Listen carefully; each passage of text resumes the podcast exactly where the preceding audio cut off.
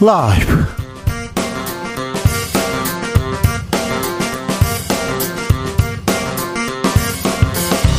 2023년 2월 8일 수요일입니다. 안녕하십니까. 주진우입니다. 천하람 후보가 국민의힘 전당대 다크호스로 부상하고 있습니다. 경쟁 주자들이 이른바 윤심 경쟁하고 있는데요. 유일하게 비윤계 주자로 주목받고 있습니다. 김기현, 안철수, 이강구도에 구멍을 낼 수 있을까요? 천하람 당대표 후보에게 직접 들어보겠습니다.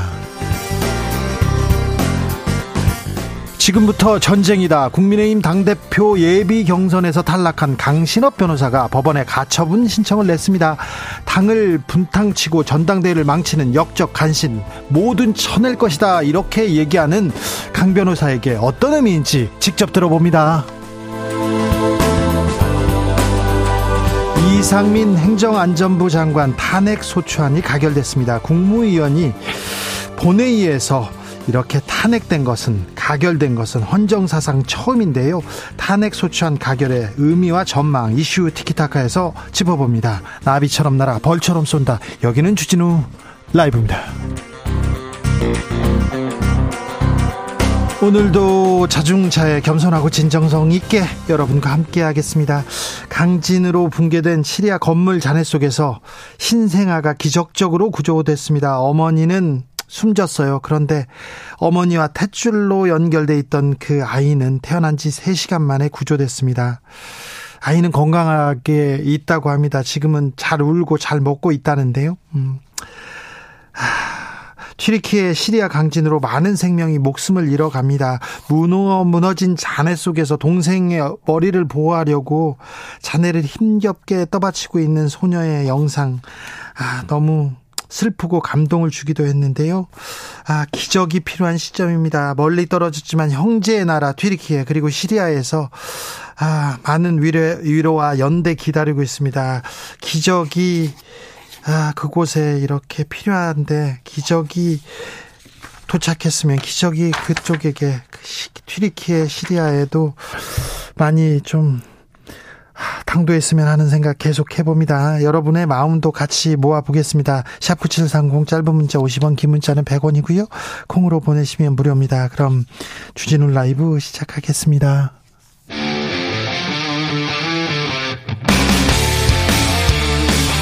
사보도 외길 인생 20년. 주 기자가 제일 싫어하는 것은?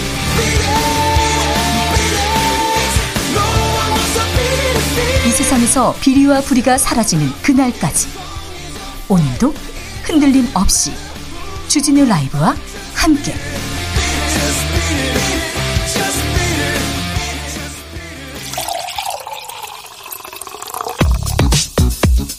진짜 중요한 뉴스만 쭉 뽑아냈습니다. 주스.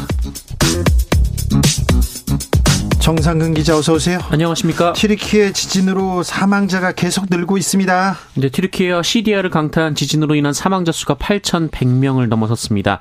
어, 튀르키예에서만 5,894명이 사망하고 3만 4천 명 이상이 다친 것으로 집계가 됐고요. 어, 건물이 5,775채가 붕괴가 됐다고 합니다. 어, 시리아는 정부와 반군 통계를 합치면 최소 2,270명이 숨진 것으로 확인된 상황입니다. 어, 이런 직계치는 구조와 시신 수급 자, 수습 작업이 진행되는 가운데 지금까지 확인된 사망자만 따진 것이어서 앞으로 더 늘어날 가능성이 높습니다. 이 세계보건기구는 앞으로도 사망자가 수천 명 단위로 계속 늘어날 것이라면서 이번 지진에 따른 사망자가 2만 명을 넘을 수도 있다라고 대답했고요. 그렇게나 많이요? 네, 2,300만 명의 이재민이 발생할 것으로 추산, 추산을 했습니다. 어, 실제로 튀르키에만 1,350만 명의 이재민이 발생한 것으로 전해지고 있는데요. 튀르키예 인구의 6분의 1에 해당합니다. 튀르키예 시리아의 기적을 빌겠습니다. 평화 기적이 튀르키예와 시리아에 좀 당도하길 간절히 기도해 봅니다. 이상민 행정안전부 장관 탄핵 소추안이 국회를 통과했습니다.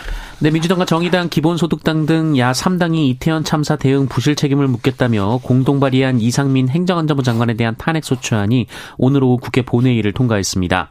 75년 어, 헌정사상 처음입니다. 처음이에요. 어, 총 투표수 293표 중 찬성 179표, 반대 109표, 무효 5표였는데요. 네. 어, 야권의 표 이탈 없이 표결이 이루어진 것으로 보입니다. 국민의 뜻이다. 유가족이 이상민 장관의 탄핵을 원한다. 이렇게 얘기했는데요. 대통령실과 국민의힘은 강하게 반발했습니다. 대통령실이 즉각 언론 공지를 냈는데요. 어, 의회주의의 포기라고 주장했고요. 의정사의 부끄러운 역사로 기록될 것이다 라고 말했습니다. 어, 국민의힘은 민주당의 의회 폭거라면서 이재명 대표 사법 리스크에 맞불을 놓아 덮을 수 있다고 생각했다면 큰 착각이라고 주장했습니다. 어, 이상민 장관은 탄핵 심판에 성실히 임할 것이라면서도 국민이 국회에 위임한 권한은 그 취지에 맞게 행사돼야 한다라고 비판했고요. 네. 이 초유의 사태가 가져올 국민 안전 고백 공백 상태가 최소화되기를 기대한다라고 말했습니다. 현재 탄핵 심판까지 보겠다는 것 같은데요. 아, 이 정치적 의미에 대해서 저희가 자세히 읽어드리겠습니다. 50억 클럽의 당사자입니다. 곽상도 전 의원 무죄 선고 받았습니다. 네, 어, 곽상도 전 국민의힘 의원이 대장동 일당에게서 아들의 퇴직금과 성과금 명목으로 뇌물을 수수한 혐의에 대해 1심이 무죄를 선고했습니다. 50억 받았는데 무죄라고요? 네, 곽상도 전 의원이 당시 국회 부동산 특조위원으로서 의정 활동과 대장동 사업이 밀접한 관련이 있다라고 재판부는 봤습니다만 이 50억 원이 곽상도 전 의원에게 직접 지급됐다고 판단하기 어렵다라고 봤습니다. 직접 지급되지 않고 아들한테 지급됐습니다. 네, 어, 곽상도 전 의원 아들에게 지급된 성과금이 통념상 이례적으로 과다하지만 어, 성과금으로 지급한 돈이 알선과 관련이 있다거나 그 대가에 해당한다고 보기 어렵다라고 판단했고요. 어, 검찰 증거만으로 이렇게 평가하는 것은 어렵다라고 봤습니다. 어, 이에 따라 뇌물공여 혐의로 기소된 김만배 씨도 무죄를 선고받았습니다. 아, 민정수석을 지냈습니다. 곽상도 아들 50억을 받았는데 50억 퇴직금 무죄입니다. 얼마 전에 조국 전 민정수석의 딸은 600만 원 장학금 받았는데 유죄에 나왔어요.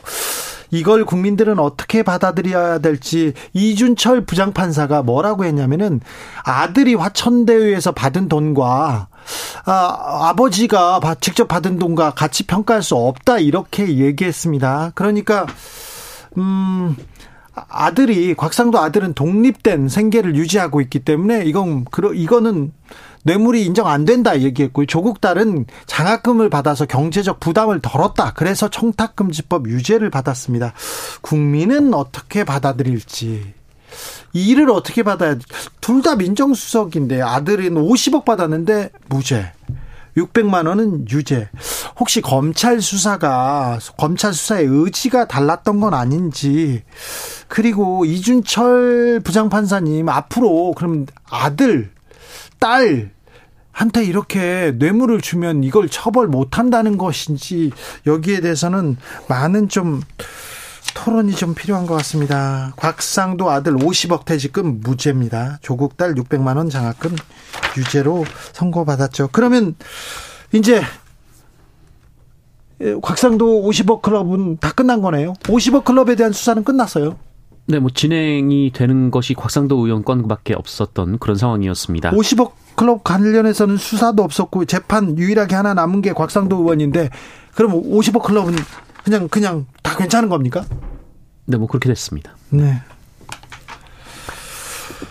자, 윤석열 대통령 오늘도 문재인 정부에 대한 비판 쏟아냈네요. 네, 중앙통합방위 회의를 주재한 윤석열 대통령은 모두 발언을 통해 문재인 정부가 가짜 평화에 기대해 민관 군 경의 통합 방위 훈련을 제대로 하지 않았다라고 주장했습니다. 가짜 평화라고 얘기했는데요. 네, 윤석열 대통령은 현직 대통령으로서는 7년 만에 중앙 통합 방위 회의를 주재했는데요. 네. 어, 지난 정부에서 회의 규모가 축소됐다라면서 앞으로도 본인이 직접 회의를 주재하겠다라고 밝혔습니다. 윤석열 대통령은 문재인 정부의 검찰총장을 지낸 분이고요. 검찰총장 당시까지만 해도 문재인 정부의 성공을 위해서 가장 열심히 뛰던 분인데 아, 가짜 평화라고 이렇게 이렇게 얘기하네요. 음.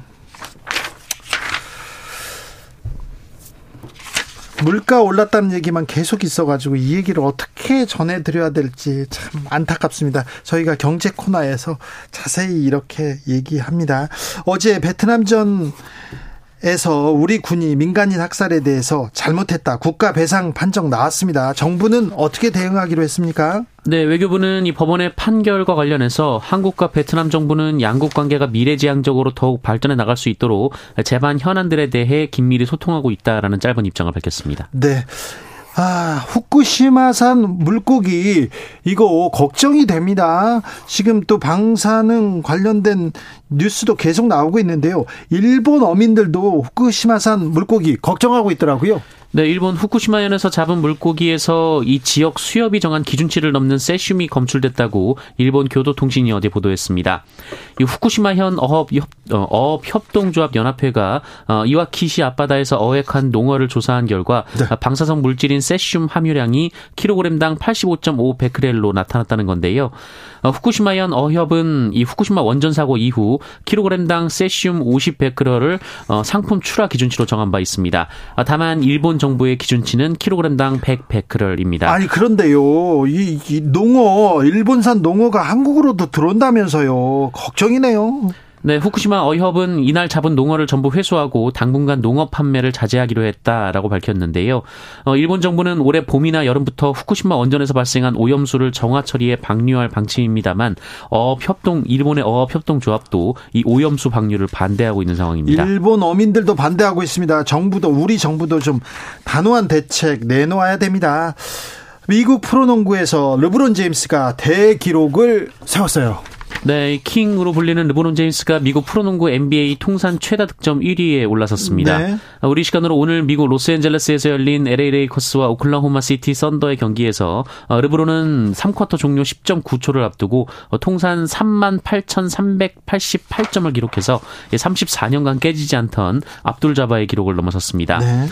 어, 통산 최다 득점자가 된 르브론을 향해 이 경기장을 찾은 압둘 자바가 이 관람석에서 박수를 쳤고요. 어, 기념 행사를 위해 경기가 중단이 됐고 네. 어, 압둘 자바가 코트로 내려와서 축하를 전했습니다. 역사상 가장 위대한 선수 반열에 오르는 오를 수 있는 대기록이 나왔네요. 아, 코로나 상황 어떻습니까? 네, 오늘 발표된 신규 확진자 수는 17,934명입니다. 어제보다 1,800여 명 늘었습니다만 지난주와 비교하면 2,400여 명 감소했습니다. 어, 위중증 환자는 283명이고요. 사망자는 22명입니다. 주스 정상근 기자와 함께했습니다. 감사합니다. 고맙습니다. 튀르키예 시리아의 위로의 말을 전합니다.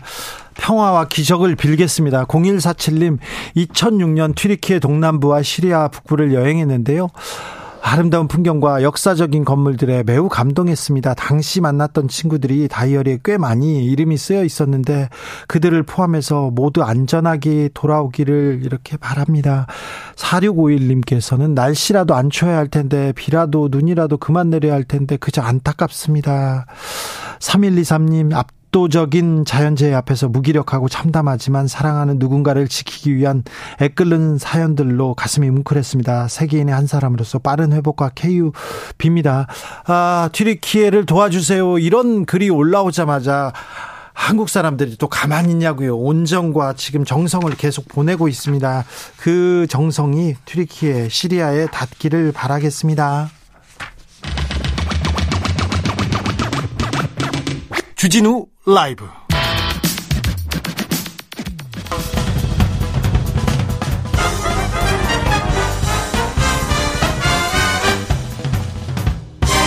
훅 인터뷰. 모두를 위한 모두를 향한 모두의 궁금증. 훅 인터뷰. 김건희 여사 팬클럽 건희사랑 회장 출신입니다. 강신업 변호사는 정치권에서도 계속 영향력을 이렇게 넓히고 있었는데요. 이번에 국민의힘 전당대 아, 예, 대표 출마를 했습니다. 한 한데 예비 경선에서 탈락했어요. 그런데 강신업 변호사 이거 불공정하다. 지금부터 전쟁이다. 이렇게 얘기했습니다. 그 의미가 뭔지 들어보겠습니다. 변호사님 나와 계십니까? 네, 강신업입니다. 네.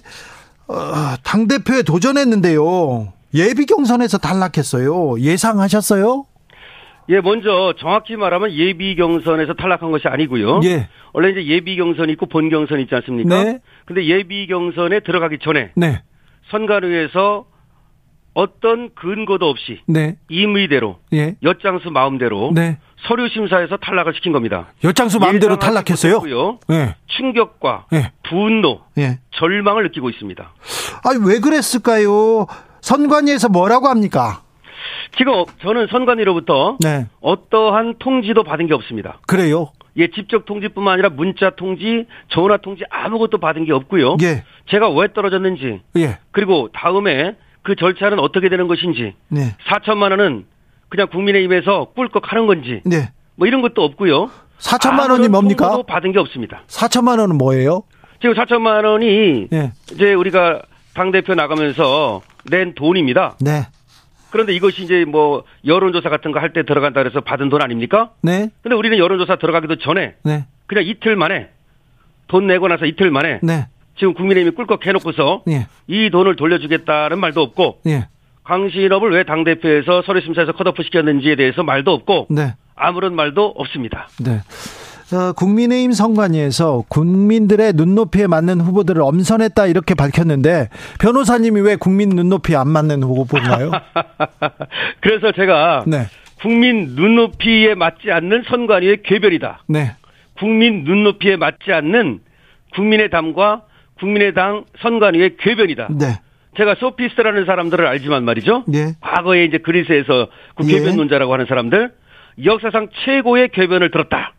이렇게 말씀드리겠습니다. 네. 그래서 국민들의 눈높이에 맞는 후보가 어떻게 하면 눈높이에 맞는 건지 예. 어떻게 하면 안 맞는 건지를 네. 정말 국민이 알아들을 수 있게 대답해 주기를 바라고요. 네. 더 재미있는 것은 구체적인 사유는 말하기 어렵다 그러면서 왜 탈락을 시켰는지 국민의 눈높이가 뭔지에 대해서 하나도 거기에 덧붙인 바가 없습니다.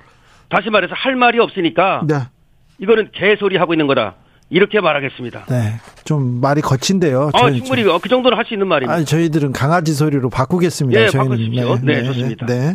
변호사님. 네. 네. 네. 변호사님, 아니, 그 김건희 여사한테 네. 좀 말하지 그러셨어요. 당대표 좀 도와달라고. 아, 그거는 저는 그걸 말할 필요도 없는 것이고, 말해서도 안 되는 것이고, 네. 저는 저의 능력과 저희 소신과 저희가 얼마든지 네. 나가서 당대표가 될 수 있는, 정말 1등 할 수 있는 그런 지혜와 용기를 모두 갖추고 있다는 것을 예. 아는 사람들은 다 압니다. 네. 그리고 저는 저 힘으로 하는 겁니다. 알겠습니다. 네. 변호사님, 저기 혹시 뭐 최고위원 후보나 당대표 후보에서 탈락한 사람들하고는 이렇게 얘기를 나눠 보셨어요? 아, 당연히 얘기를 해 봤죠. 그랬더니요. 아, 지금 완전히 부글부글 한마디로 말하면. 네. 예, 끓고 있고요. 네. 아, 지금 그대로 좌시하지 않겠다. 예. 지금 신혜식 대표 같은 경우는 네. 컷오프를 시켜놓고 나서 네. 그 지명직 최고위원을 주겠다는 뒤로 그런 제한이 있었답니다. 아 그래요? 예 그리고 또 사실은 최고위원 나가기 전에 네. 나가지 말라고 하는 압박을 받았답니다. 아 이거 미락이네. 야 대단합니다. 그렇습니까? 지금 신혜식 대표하고도 전화를 해봤고요. 예. 좀 전에 김세희 대표한 또, 또 전화가 왔었는데 네. 좌시하지 않겠다. 어떤 일이 있었느냐?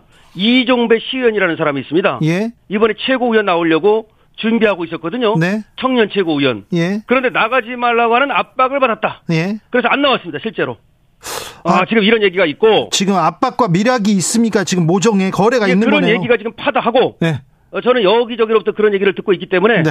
사실이라고 믿고 있습니다. 변호사님한테도 좀 압박이나 뭐 미락 같은 게 저한테는 감히 못하죠. 못합니까? 예, 제, 저한테는요. 네. 네. 네. 아 그러면 근데 변호사님은 아, 건희 사랑 그 대표였고요. 그다음에 네.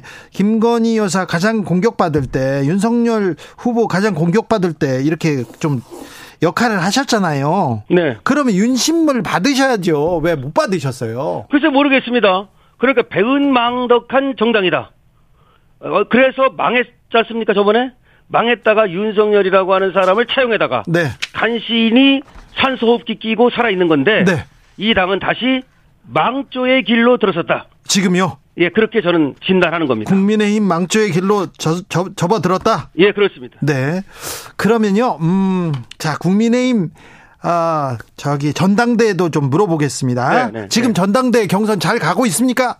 잘 못 가고 있습니다. 왜요? 지금 말씀드리지 않았습니까? 어떻게 당원에도 당규에도 근거가 없고 네. 4천만 원을 받을 때는 예비 경선 즉 그 여론조사를 전제로 한 거 아닙니까? 네. 더군다나 만약에 서류 심사로 탈락시킬 수 있다면 네. 그걸 미리 공고를 했어야죠. 네. 공지를 하고 네. 그 탈락시키는 기준을 말했어야죠. 네. 아무것도 없습니다. 아 그래요? 자기들 멋대로 누가 들어오나 보니까 아 강신업이 들어왔다. 네. 강신업이 들어오면 강신업은 만만치 않은 선수다. 그렇죠. 더군다나 강신업이 들어왔을 때 지금 뭐 건희 사랑을 또 언급하는 사람이 있을 것이다. 네. 그러니까 이 간신들 말입니다. 네. 간신들은 원래가 그 윤석열 대통령이나 김건희 여사가 아무 말도 안 해도 네. 지들이 먼저 네. 야 강신업 들어오면 네. 혹시 또 김건희 여사 어, 이 논란이 되는 거 아니야? 네. 이런 어떤 간 그래서 간신이라는 겁니다. 저기 그런 간신들이라든지 네. 어, 또는 당을 망치는 역적들이 네. 그야말로 저를 갖다가 두려워서 미리 컷오프 시켰다. 이것이 제 생각입니다. 당일 당을 망치는 간신, 역적. 당을 좌지우지하는 어, 역적 네. 윤핵관이 간신이고 윤핵관이 역적입니까? 저는 윤핵관이라는 말은 이준석이가 만든 거기 때문에 쓰지 않습니다. 네, 그러면 하지만 네. 윤석열 대통령이 후보일 때 네. 대통령 못되게 분탕질 친 자들을 역적이라 표현하는 것이며 네. 윤석열 대통령이 대통령이 되고 나서 네. 제대로 정치를 바르게 할 수 있도록 해야 되는데 네. 공자님은 정치는 정자 정야 바른 것이라고 말씀하셨는데 그렇죠. 윤석열 대통령의 눈을 가리고 네. 그리고 또 길을 가리는 네. 이런 짓거리가 벌어지고 있기 때문에 이들을 간신이라 표현하는 것입니다. 알겠습니다. 그런데 지금 국민의힘 다, 국민의힘을 좌지우지하고 이렇게 지금 이끌고 있는 사람들이 비대위원장, 원내대표 다 윤핵관들인데요. 하여튼 저는 윤핵관이라는 말을 쓰지 않지만은 윤핵관은 윤핵관이라고 한다면 네. 그 사람들이 지금 선관위에서 저를 컷오프 시킨 사람들 그거... 그리고 또 당을 좌지우지하고 있는 사람들이 네. 지금 책임이 있다라고 말할 수밖에 없는 겁니다. 변호사님이 그, 런 사람들이 그 간신 역적 그 사람들이 누굽니까? 아 지금 그러니까 지금 선관위에 들어 있는 사람들이 네. 지금 선관위. 이렇게 그야말로 컷오프를 근거도 없이 시킨다면 이거를 역적과 간신이라고 말할 수밖에 없는 것이고 네. 그 배후에서 네. 뭔가 그 배우지를 하고 있는 사람들 네. 누가 우리가 지금 누구라고 지금 예상할 수 있지 않습니까? 예상 예상이 그런 사람들이 바로 네. 역적이고 간신인 거죠. 배우가 누굽니까? 대통령실입니까? 지금 저는 용산에서도 용산. 다음 이제 네. 그 총선에 나오기 위해서 네. 미리 지 자리 차지하려고 네. 다른 사람들이 들어오는 걸 겁을 내고 있다. 용산에서도 사람들이 들어간다면 네. 그야말로 공천 개혁할 것이고 네. 그야말로 기득권 적배 세력을 제거할 것이다라고 공공연히 말했습니다. 네, 네. 그래서 저 같은 사람이 들어오는 걸 두려워한 나머지 네. 용산의 이 간신과 역적들과 네. 그리고 국민의힘에 들어있는 간신들과 역적들이 결탁하여 네. 새로운 어떤 사람들이 들어와서 그야말로 국민의 지지를 받는 뭐 신혜식이라 김세희도 국민의 지지를 받는 사람들이고 네. 그야말로 정권 교체 앞장선 사람들인데 네. 이 사람들을 칼질했다라고 저는 믿고 있는 겁니다. 자 그러면요 네. 윤석열 대통령 당선되고 정치를 좀 잘해야 되는데 네. 국민들한테 좀 어, 비전을 보여주면서 국민들 국가를 잘 이끌어야 되는데 네. 지금 국민의힘에서 잘못하고 있습니까? 잘못하고 있습니다. 어떻게 잘못하고, 잘못하고 있는 정도가 아니고요. 네. 이대로 간다면 네. 미래가 없다. 미래가 없습니까? 저는 미래가 없다고까지 생각합니다. 그래요? 그러니까 어, 이 전당대회라고 하는 것이 그야말로 당내 민주주의, 당원 민주주의가 그대로 구현되어야 하지 않습니까? 그래야죠. 그리고 모두가 승복하는 이런 아름다운 경선이 돼야 되지 않겠습니까? 네. 근데 보십시오. 지금 뭐 나경원을 쫓아냈다가 또 음. 나경원한테 따, 달려가 가지고서 거의 강요에 가까운 어떤 뭐 저기 뭐 협력을 받아내는 이 과정. 예, 그렇죠. 국민들이 그렇게 믿고 있습니다. 예, 그렇게 보여죠. 안철수를 저도 뭐 좋게 생각하지 않습니다. 네. 저는 안철수를 좋게 생각하지 않는 이유는 주식 갖고 정치하고 장난질 친다고 보기 때문입니다. 네. 근데 그런 것 갖고 저같이 말한다면 그거는 당연한 건데 그렇게 말하는 게 아니에요. 네. 그냥 안철수를 갖다가 막 뭐 공격하고 뭐 이런 것도 잘못했다고 보고. 그렇죠. 하여튼 어. 저는 저는 제가 안철수를 공격하는 건 분명한 이유가 있어요. 예. 당신 정치를 하려면 주식을 백지 신탁하고 예. 그 아니면 회사를 완전히 넘기든지 하고 하라. 예. 그렇지 않고 주식하고 경제를 연관시키니까 주식이 급등락을 하면서 네. 많은 사람들이 피눈물을 흘리고 네. 많은 주가 조작 세력이 부당한 이득을 얻지 않느냐. 네. 저는 그렇기 때문에 안철수를 갖다가 너는 정치 그런 식으로 하면 안 된다는 말하는 거고 네. 저같이 말도 하지 않으면서 네. 그냥 안철수가 나온 게 싫은 거야. 안철수 너는 당대표 되면 안 돼. 예. 안철수가 왜 당대표가 돼야 되는지를 근거도 밝히지 않으면서 이런 식은 이거는 알겠습니다. 이게 어떻게 민주주의입니까? 알겠습니다. 그래서 이런 식으로 지금 진행이 되고 있고 특히 네. 저 강신업을 잘라낸 거. 네. 이거는 그야말로 국민의힘에 미래가 없다는 것을 단적으로 보여준 것이다. 알겠습니다. 이런 얘기입니다. 변호사님 래퍼 같아요. 어디에다 적어가지고 지금 다 읽는 것처럼. 아닙니다. 저는 네. 아시지 않습니까? 제가 알죠. 저는 알죠. 절대로 천천히. 준비를 하지 않습니다. 알죠, 알죠. 네, 네. 자, 네. 천천히. 자, 예. 강신업이 당 대표가 됐으면 국민의힘 어떻게 바꾸려고 했어요? 아, 참, 참, 감사합니다. 좋은 질문을 주셔서요. 네. 저는 국민의힘을 제가 이제 공약을 27개를 내놨습니다. 네. 그냥 뭐 한번 나가본다, 뭐 관종이다 그런 차원이 아닙니다. 저는 국민의힘을 정말 윤석열 대통령을 만들기 위해 세우기 위해서 저도 많이 노력했거든요. 네. 그것이 하나가 또 김건희 여사 그 팬클럽 그런 차원 아닙니까? 네. 그야말로 아주 고군분투했습니다. 네. 노심초사했습니다. 그런 사람으로서 윤석열 대통령을 성공시켜야 된다. 우리가 2022년 3월 9일 날 대통령이 당선됐지만 네. 2024년 총선을 어, 승리하지 않으면 자. 윤석열 대통령 성공하기 어렵다. 자 그렇게 보고 예. 그야말로 당을 개혁해서 네. 그러려고 했는데 당을 갖다 전진 기조로 삼아가지고 그야말로 윤석열 대통령 성공시키고 대한민국 성공시키는 대, 이런 당 만들려고 그랬던 겁니다. 그런데 네. 왜 아, 윤심은 윤 네. 대통령 주변 사람들은 김기현을 당대표로 만들려고 할까요? 그뭐 제가 얘기 안 해도 네. 많이 이미 언론지상에 오르내리고 아, 있는데요. 그래도 변호사님의 생각 제가 볼 싶어요. 때는 관리형 네. 그런 당 대표를 원하는 것 같아요. 아, 네. 저처럼 들어와서 개혁하겠다 이런 사람들 뭐 말고. 싫고 네. 관리하면서 네. 어, 어떤 대통령이라든지 또는 대통령 말고 소윤회관이라고 하는 사람들 네. 뭐 그런 사람들의 뜻을 충실히 반영할 수 있는 그런 어떤 당 대표를 원하는 것이 아닌가 네. 뭐 그렇게 생각합니다. 자 다코스 강신업이 빠졌습니다. 그러면 당 대표는 누가 됩니까? 글쎄 지금처럼 흘러간다면 김기현 아니면 안철수 아니겠습니까? 네. 그런데 그건 다 아는데요. 예, 그건 근데 이거는 국민의 힘을 어, 전체 국민의힘 지지층이라든지 국민을 상대로 하는 게 아니라 네. 당원을 네. 상대로 하는 겁니다. 예.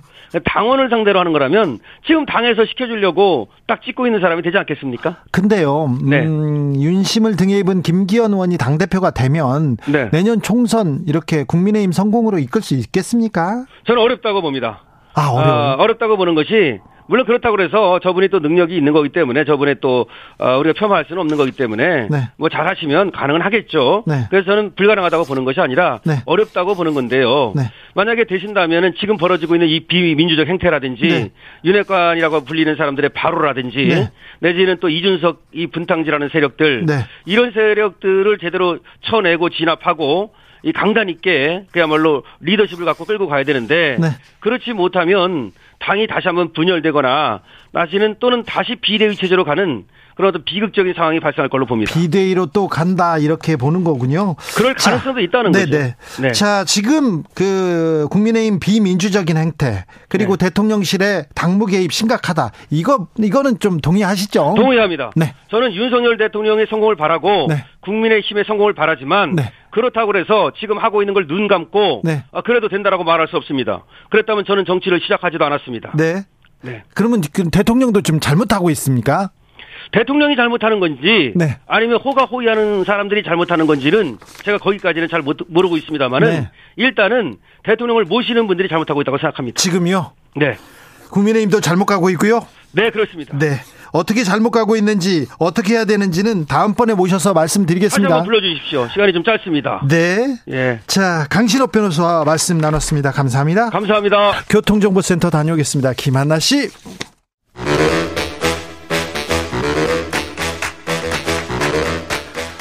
이것이 혁신이다. 여야를 내려놓고 관습을 떼버리고 혁신을 외쳐봅시다. 다시 만난 정치 공동 혁신구역. 수요일 주진우 라이브는 대한민국 발전을 위해서 청쟁 비무장 지대로 변신해 보겠습니다. 주진우 라이브가 지정했습니다. 여야 혁신위원장 세 분 모셨습니다. 오늘 특별히 김재섭 국민의힘 도봉갑 당협위원장 안녕하세요. 도봉이 나은스타 줄여서 도나스 김재섭입니다. 아 그래요? 네. 어 좋네 도나스. 네. 장경태 더불어민주당 의원은 국회에서 전화 받고 있습니다. 네 안녕하세요 장경태입니다. 왜 국회에서 뭐 하고 있어요 지금? 지금 교육사회 분야 대정부질이 다음 차례 기다리고 있습니다. 알겠습니다. 용해인 기본소득당 의원 오셨습니다. 네, 네, 안녕하세요. 기본소득당 용해인입니다. 오늘 이상민 장관 탄핵 소추안 가결됐습니다. 오늘 어떤 일이 있었습니까? 용해인. 네, 이제 오늘 이상민 장관 탄핵안이 지난 월요일에 이제 야3당의 공동 발의로 발의가 되었는데요. 네. 그 이제 24시간이 지나서 72시간 전에 이제 표결을 해야 되기 때문에 오늘 열린 본회의에서 이제 표결을 했습니다. 네. 아, 그런데 이제 어, 이것을 본회의에서 표결하는 하기 이전에 뭐 법사위에 회부를 해야 된다라는 국민의힘의 어, 이제 그 안건이 올라와서 그것과 관련된 이제 제안 설명과 어, 표결이 한 차례 있었고요. 그리고 네. 어, 이제 대정부 질문이 지금 3일째 진행되고 있습니다. 그 마지막 순서로 표결을 하자는 걸 어, 보통 이게 또 관례와는 또 다른 지점이거든요. 그래서 관례처럼 맨 앞에 하자라는 이제 두 가지 표결을 하고 그 끝에 이제 탄핵안이 가결이 되었습니다. 자, 탄핵안 가결 어떻게 보셨습니까? 김재섭 위원장? 우려가 됩니다. 어떤 점에서요? 일단 이상민 장관이 비호감이라는 데에서는 네. 전 국민이 동의를 하실 겁니다. 그렇죠. 예, 거기에 대해서는 뭐 이견이 없을 거라는 네, 생각이 네, 유가족들이 있는데, 강력하게 원하고 있고요. 예, 근데 탄핵이라는 것은 저는 훨씬 더 신중하게 가야 된다고 아. 생각합니다. 왜냐하면 우리나라 탄핵 제도가 다른 나라에 비해서 훨씬 쉽게 되어 있거든요. 그러니까 의석수 과반만 넘으면 헌법재판소의 어떤 결정이 일어나기 전까지 국무위원회 정, 직무가 이제 배제가 될 테고요. 어, 그러니까 헌법재판소의 판결 기다리기 전까지는 어쨌든 간에 네, 소추안 발의를 할 수가 있으니까요. 이제 그렇게 되면은 탄핵이 그 정부를 발목 잡는 수단으로 잘 악용될 가능성이 대단히 높거든요. 특히 이제 중남미 국가들을 보게 되면 탄핵의 일성화라는 말이 있을 정도로 어, 탄핵이 난무하게 됩니다. 근데 아직까지 우리나라가 국무위원에 대한 탄핵 헌정사 처음이에요. 처음이에요. 네. 근데 이것이 저는 굉장히 나쁜 선례가 돼서 앞으로 행정안전부라고 하는 중요한 직책을 맡아 있는 장관이 공백이 될 테고 이것이 윤석열 정부가 안 그래도 국정 동력을 확보해야 되는 상황 속에서 상당 부분 차질을 빚는 그런 뭐 영향을 좀 받을 것 같아서 우려가 좀 됩니다. 대통령실에서도 탄핵에 대해서 의회주의 의회주의를 포기했다. 부끄러운 역사가 될 것이다. 이렇게 얘기하는데 어떻게 들으셨습니까, 장경태 의원님? 이태원 참사는 매우 충격적인 참사였고요. 예. 어, 이 과정에서 저희가 해임 건의안 또 국정조사 그리고 충분히 대통령의 시간을 보자 나서 어, 드디어 탄핵을 한 것입니다. 2월 5일에 이미 이태원 참사가 일어난 지 100일이 지났고요. 정말 여러 가지 이 유가족들의 이 슬픔과 아픔들을 저희가 모두 보지 않았습니까? 그리고 국정조사 과정에서도 이 이상민 장관의 이 소위 위증 알면서도 몰랐다고 발뺌하고 오리발 내밀고 이러면서 더 사태를 악화시킨 측면이 있습니다. 그럼 그런 과정에서 국정조사 끝난 이후에 대통령께서 충분히 어, 결심하실 수 있는 시간이 있었음에도 불구하고 하지 않았기 때문에 국회는 국민을 대신해서 이 책임을 물을 수밖에 없다라고 네. 말씀드리고요. 이렇게 해야 이 더 이상 이제 공직 사회가 시민의 안전을 보다 더 먼저 생각하는 강력한 경고의 메시지가 됐을 거라고 생각합니다. 이태원 참사 관련 재판이 오늘부터 본격적으로 시작됩니다. 그런데 이태원 참사 유가족들은 서울 광장에 분향소를 설치해달라 이러면서 지금 아, 서울시하고 강한 좀 대치, 대치를 하고 있어요. 그런데 서울시도 그렇고요. 정부가 유가족들, 참사 유가족들인데 좀 보듬어주면 안 되는지, 항상 이렇게 거리에서 이렇게 투사로 만들어야 되는지, 이런 점은 좀 안타깝습니다. 김재섭 위원장님. 제가 서울시 입장을 꼼꼼하게 들어보고 왔는데요. 기본적으로 서울시가 유가족이랑 소통하지 않는다는 것은 팩트가 아닙니다. 그 참사가 일어난 이후부터 서울시는 유가족분들 끊임없이 소통하려고 노력을 했고 지금 녹사평역 지하 4층에 분향소를 설치한다 이런 얘기들이 있는데 네. 그것은 처음에 녹사평역을 제안을 유가족분들께서 먼저 하셨고 어, 두 가지를 제안을 하셨던 걸로 알고 있습니다. 그러니까 어, 이태원을 벗어나지 않았으면 좋겠다라는 조건이 있어서 네. 이태원 근처에 있는 공공기관 또는 녹사평역을 제안을 하셨고 공공기관 사정이 여의치가 않아가지고 녹사평역을 서울시에서 제공을 했었던 것이고요. 거기가 무슨 언론 보도에서 나온 것처럼 어떤 뭐 구석에 배치돼 가지고 어떤 남는 자리를 드렸던 것은 아니라고 알고 있고 오히려 좀 빛이 들고 사람들이 자주 오가는 플랫폼 앞에 설치된 거라서 훨씬 더 추모하기는 좋은 공간이라고 서울시 입장입니다. 지하 4층이니까 빛이 드는 건 아닌 것 같아요. 아, 빛이 드는 걸로 확인했습니다. 아, 그래요? 네, 빛이 드는 공간입니다. 용인 의원님? 네, 그 탄핵 관련돼서 저희 그 윤석 대통령실의 의회주의 파괴 관련돼서 꼭 한마디 하고 넘어가야 될 것 같은데요. 뭐 그 이 땡땡 저 땡땡 발언이 한 번 있지 않았습니까 네. 대통령의 그게 이제 국회를 향한 발언이었다 우리나라 네. 이런 말씀을 하시는 분이 의회주의를 운운한다는 건 정말 지나가던 개가 웃을 일이다라는 네. 말씀을 꼭 드리고 싶고요. 네, 지나가는 그 동물도 네 알겠습니다. 네. 네. 그리고 이 녹사평역 지하에는 처음에는 제가 알기로는 이제 쉼터 유가족분들 이제 녹사평역 위에 이제 분향소가 있기 때문에 쉼터를 네. 설치하는 맞아요. 이야기를 좀 논의하셨던 거지 분향소 이야기를 하셨던 건 아닌 것 같고 네. 그리고 서울시가 어, 다른 것보다 좀 성실하게 유가족들과의 소통에 임하고 있느냐는 제가 예전에 국정조사 할 때도 계속해서 이제 서울시에도 이제 호소 드리고 요청 드리고 했던 거지만 좀 돌아보셔야 될 것 같습니다. 그리고 유가족분들이 요, 요구하시는 것 중에 하나가 법률 대리인을 통해서 공식적인 대화를 하자라는 것을 계속해서 요구하고 계시는데요.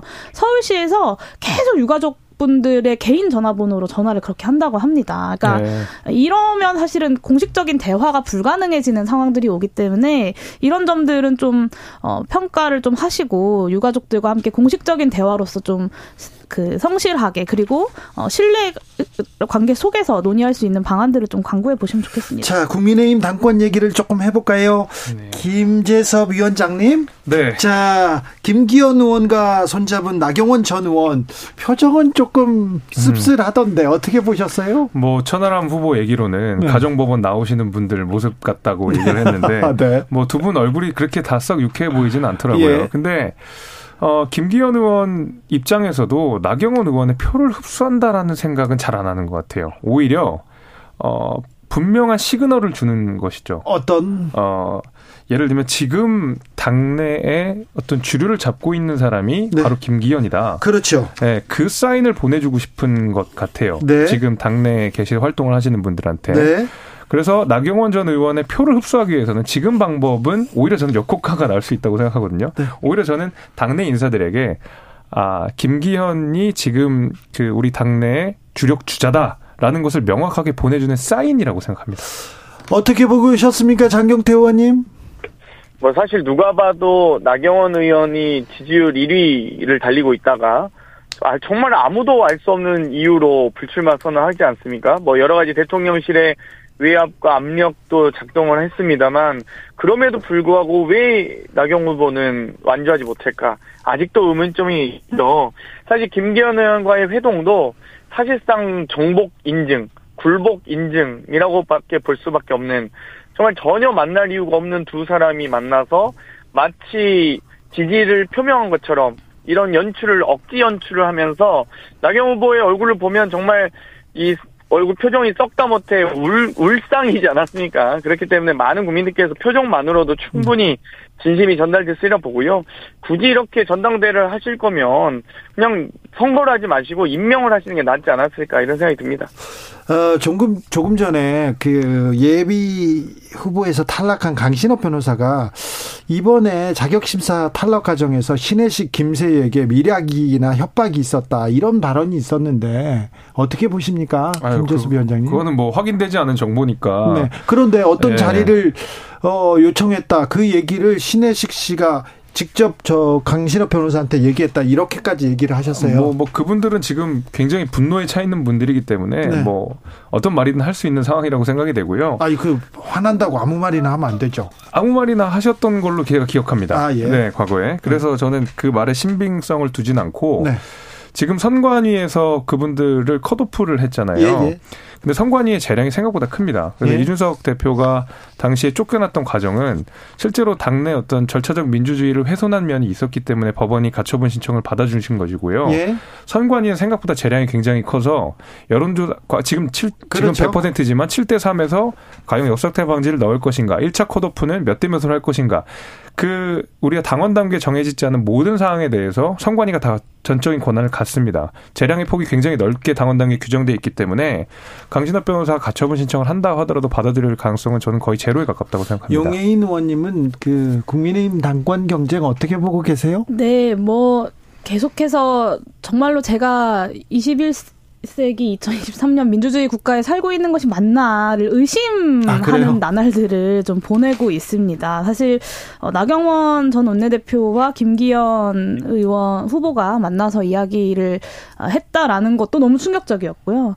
어, 나경원 여기 이제 주진우 라이브에서 제가 어 그 저였으면 출마할 것 같다라고 나경원 대표 출마 예상할 때 그런 얘기를 드렸었는데 그 그렇게 말씀드렸던 이유는 별의 순간이라고 하는 것이 나경원 대표에게 그 순간이 아니었나라는 생각을 했기 때문입니다. 그런데 네.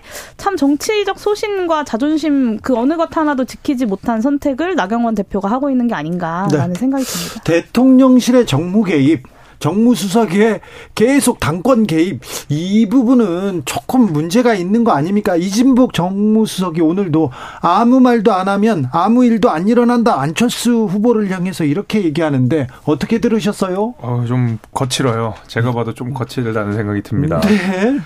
그 그리고 이제 뭐 대통령의 입장이다 이렇게 보는 건 아직까지는 좀 무리긴 하지만 아니 대통령의 입장이다. 입장이니까. 하면서 와 정무수석 이건 대통령의 뜻이야 그렇게 비대위원장한테 전했다 그 얘기가 그대로 나오잖아요. 그러니까 그러니까요. 네. 근데 아직까지는 그 뭐 정무수석의 얘기니까 에이, 단정하기는 어렵지만 이야기가 어떻게 대통령의 뜻이 아닙니까? 아, 물론 그렇긴 한데요. 네. 그러니까 이런 오해들이 충분히 벌어질 수 있다라는 것을 전제한다 그러면 이렇게 나오는 것이 오히려 저는 김기현 의원한테 부작용으로 작용할 것 같거든요. 그러니까 안철수 의원의 그 높은 최근에 이제 높은 지지율은 이런 반사작용도 저는 분명히 있다고 생각해요. 반사작용이 지금 있다고 볼 수밖에 없는데. 네. 근데 그 전에 계속 먹혔잖아요. 근데 그것도 누적이 되면 네. 안 됩니다. 그래요? 네, 누적이 되면 안 되고 어 특히 이거는 저 대통령의 말이라고 생각하지 않지만 뭐 예를 들면 300만 원 발언이라든지 네. 이런 것들은 정말 하면 안 되는 얘기잖아요. 아, 대통령의 그 무게가 300만 원으로 나오는 건 아니잖아요. 네. 대통령의 무게는 정치적으로 나오는 것이지. 사실 지금 저희 당내 고문들 뭐 이런 분들 막 뭐 몇천만 원씩 내는 분들 있거든요. 음. 그분들이 당대표 하는 거 아니잖아요. 그래서 그렇죠. 이런 쓸데없는 얘기들이 대통령실 발로 안 나왔으면 좋겠다는 생각 갖고 있습니다. 장경태 의원님. 뭐 누가 봐도 대통령실의 당무 개입은 저는 확실해진다고 봅니다. 그러니까 여러 가지 후보자에 대한 협박, 회유, 매수 이런 부분들은 결코 있어서는 안 되는데요. 오히려 대통령실이 이렇게 나서서 말을 하라 마라. 아니 어떻게 이 정무수석일지라도 대통령의 비서 아니겠습니까? 대통령의 비서가 공당의 당대표 후보를 상대로 말을 해라 마라 이렇게 하는 것 자체가 명백한 전 당무 개입이라고 보고요. 이런 부분에 대해서 국민의힘 당원들께서 오히려 대단히 자존심에 지금 어, 자존심과 명예의 실추를 가져온 것에 대해서 심각한 위기감을 느꼈으면 좋겠습니다. 네.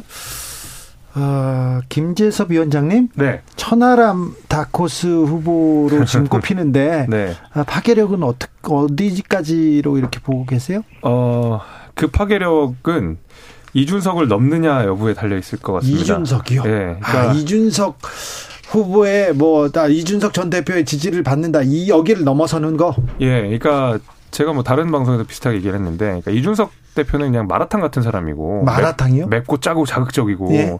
천하람 위원장은 좀 짜장면 같은 사람이거든요. 언제 찾아도 맛있는 음. 구수한 사람. 그러니까 이런 느낌인데 지금 이준석 대표도 그렇고 어쨌든 천하람 위원장도 그렇고 비슷한 어떤 정치적인 네, 그렇죠. 동질감이 있잖아요. 네. 이분들이 어쨌든 마라탕도 그렇고 짜장면도 그렇고 중식이라는 걸 생각해 보면 일단 중식 좋아하는 사람 다 모여.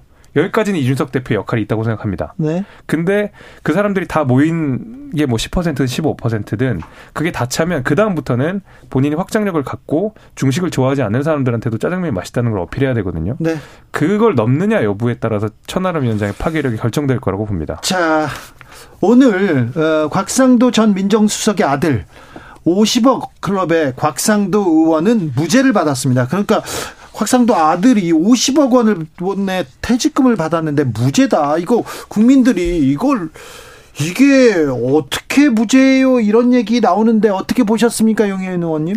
네, 저는 그러니까 아까 그 이상민 장관 탄핵안 이제 논의하고 있을 때 사실 그 속보가 들려와서 저는 이렇게 좀 어, 뭐라고 할까요? 이것도 역시 충격을 금치 못하는 일이었는데요. 50억 퇴직금이 그, 그 최고 경영자들 중에 얼마나 많은 퇴직금인지를 이제 비교하는 이제 인터넷 짤방이라고 하죠. 그런 네. 이미지들이 많이 올라왔더라고요. 근데 사실 곽상도 전 의원의 아들은 최고 경영자도 아니지 않습니까? 근데 이렇게 많은 퇴직금을 받아간 것을 퇴직금으로 인정해줬다? 저는 이 판결을 과연 어느 국민들이 좀 이해할 수 있을까라는 생각이 김재섭 듭니다. 김재섭 위원장님?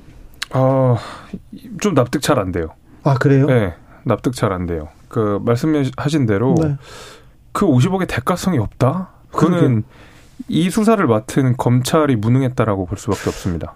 맞습니다. 그 지점에 그 지점 지적하고 넘어가야 됩니다. 네, 그래서 그러니까 단순히 이런 사법부의 재판에 대한 어떤 뭐 불신 같은 것도 민주주의를 파괴하지만 네. 그 수사기관의 무능도 민주주의를 파괴하는 것이거든요. 네. 이제 이런 부분들은 뭐 다른 사건이랑 뭐 연계시킬 필요도 없이 네. 그냥 이 사건만 관련해서 보면 상당히 이번 수사가 무능했다라는 것을 이야기할 수밖에 없을 것 같아요. 검찰총장도 그렇고요. 검찰총장도 그렇고 법무부 장관도 이 부분에 대해서는 조금 숙고하고 지금 생각해 봐야 될 대목인 것 같습니다. 곽상도 전 의원은 뇌물은 무죄는 당연하다. 검찰 수사한 것이 아주 이해 불가다. 이렇게 얘기하는데 장경태 의원님 어떻게 보셨어요? 어, 30대 초반이 2년 근무해서 퇴직금 50억을 받는다면 네.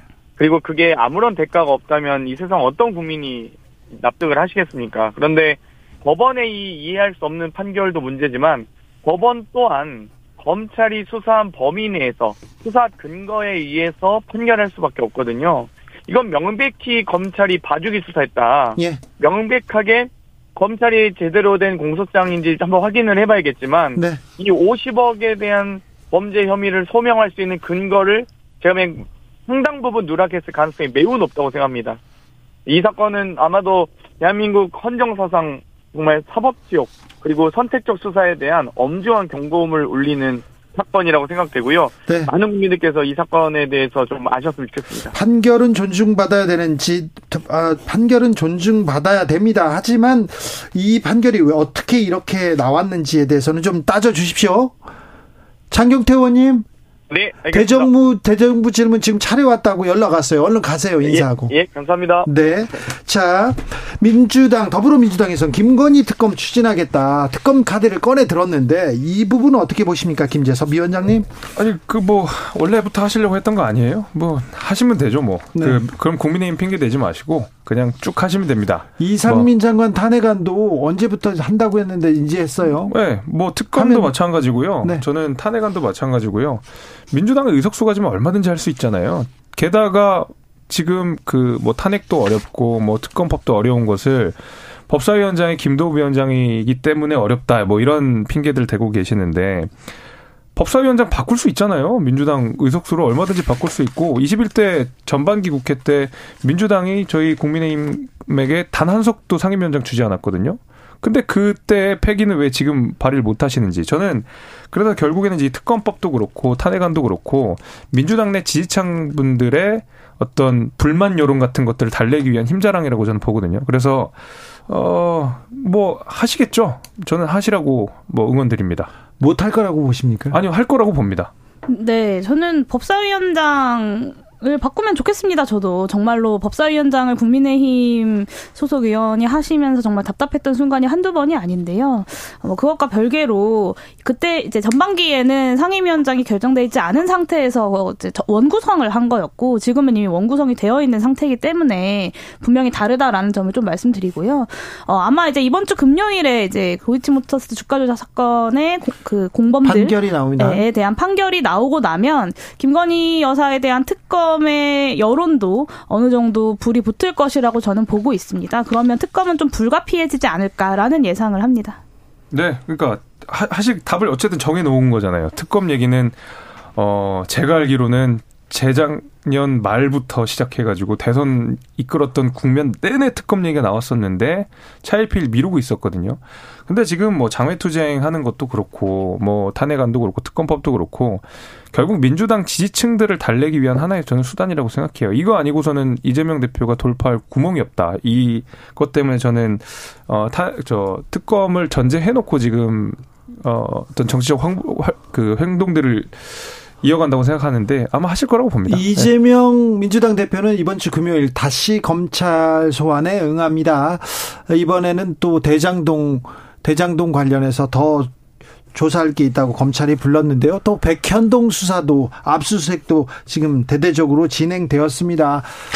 그런데 에, 이재명 대표에 대한 수사 너무 이렇게 오랫동안 이렇게 다방면에서 진행되는 거 아닙니까? 아, 저도 피곤한데요. 네. 혐의가 뭐 적게는 6개, 많게는 11개 정도 되신다는 거 아니겠습니까? 검찰 입장에서 혐의가 있는데 수사는 해야죠.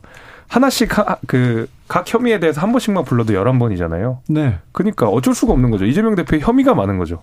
저는 그랬던 경찰과 검찰이 왜 이태원 참사 관련돼서 이상민 장관 소환 조사 한 번 하지 않았는지, 윤희근 경찰청장 소환 조사 한 번 하지 않았는지, 소환 조사는커녕 서면 조사는 왜 하지 않았는지, 김건희 여사에 대한 수사는 왜 제대로 진행되지 않았고 제대로 된 소환 조사 한 번 이루어지지 않았는지 이런 걸 당연히 물을 수밖에 없고요. 그 이태 그 이 상민 장관 탄핵에 대해서 그것에 대한 책임을 뭐 야삼당이 져야 될 것이다라고 많이들 이야기하시는데 저는 역으로 그 검, 이렇게 벌이고 있는 검찰 수사에 대해서 어, 유죄를 입증해야 될 책임은 분명히 검찰에게 있고 그것에 대한 사법적 판단의 결과에 대한 책임도 검찰이 져야 된다고 생각합니다. 네, 형평성 문제를 제기할 수 있다고 생각합니다. 예. 왜 이상민 장관에 대해서 수사 제대로 안 하느냐? 네. 뭐 김건희 여사에 대해 수사 안 하냐. 형평성 문제를 제기할 수 있지만 그렇다고 해서 이재명 대표의 혐의의 수사를 가지고 이것 자체가 잘못됐다. 다른 데 왜 안 하냐라고 따져 물을 수는 없는 거라고 생각해요. 이재명 대표는 이재명 대표로 잘못이 있는 거고 혐의가 있는 것이고 거기도 잘못이 있는데 왜 검찰 수사하냐? 이 형평성 문제로 접근을 해야 되지. 이재명 대표 민주당이나 네. 이재명 대표 측에서는 그렇게 또 얘기하는 거죠. 그러니까요. 형평성 네. 문제를 제기해야 되는 것이지. 형평 그 검찰이 공정해야 되는데 공정하는 척이라도 좀 해야 되는데. 아유. 그 이재명 그 대표 관련돼서도 무혐의 나온 거 많습니다. 예를 들면 옆에 GH 관련된 사건이라든지 이런 것도 검찰에서 무혐의 하잖아요. 잘못 없는 거는 무혐의 내립니다. 김재섭 용해인 용해인 김재섭 두 분과 공동 혁신구역 진행했습니다. 감사합니다. 감사합니다. 네, 감사합니다. 저는 2부에서 천하람 아, 국민의힘 대표 후보와 돌아옵니다.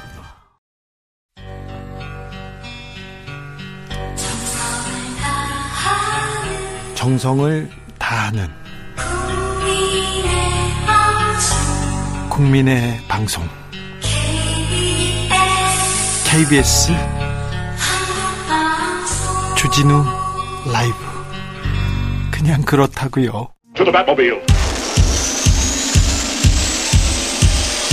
Wave of super energy. 주기자의 1분. 아무 말 안 하면 아무 일도 안 일어날, 안 일어날 것이다. 아무 말 안 하면 아무 일도 안 일어날 것이다. 경고 같기도 하고 협박 같기도 합니다. 조폭 영화의 한 장면 같기도 한데요. 오늘 대통령실 이진복 정무수석이 안철수 후보를 향해 던진 말입니다. 정치인한테 말을 하지 말라면 뭘 어쩌라는 겁니까? 주먹을 써야 합니까? 아니면 침묵으로 말을 해야 합니까? 대통령의 정무적, 정치적 판단을 보좌하면서 대야 소통 창구 역할을 하는 정무수석실. 그런데 최근에는 정무수석실이 국민의힘 당권 경쟁에 뛰어든 것처럼 보입니다. 최근 이진복 정무수석의 말을 한번 살펴볼까요? 안윤연대라는 표현을 누가 썼습니까? 그건 정말 잘못된 표현입니다. 대통령과 후보가 어떻게 동격이라고 지금 이야기를 합니까? 대통령의 국군 통수 정권자의 리더십을 굉장히 흔드는 것입니다. 사실 윤핵관 윤핵관 하는 부분은 누가 썼습니까? 일부 후보들이 대통령실의 참모들을 간신배로 모는 것은 굉장히 부당한 이야기입니다. 대통령이 간신인지 아닌지 구분도 못하고 국정을 운영하고 있겠습니까? 그건 대통령을 공격하는 것과 뭐가 다릅니까? 이진복 정무수석님 무서워요. 왜 그렇게 화를 내고 계세요? MBC의 대통령 전용기 탑승 금지 조치에 대해서 야당 의원이 어, 비판하자 이진복 정무수석은 팔짱을 낀 채 자꾸 공격하지 마시고 같이 좋게 좀 생각합시다. 이렇게 말을 하셨어요. 이진복 정무수석님 무서워요. 영화를 너무 많이 보신 것 같아요. 저도 무서운데 한마디만 하겠습니다. 이진복 정무수석님 아무 말 안 하면 대통령 지지율 올라갑니다. 지금까지 주기자의 1분이었습니다.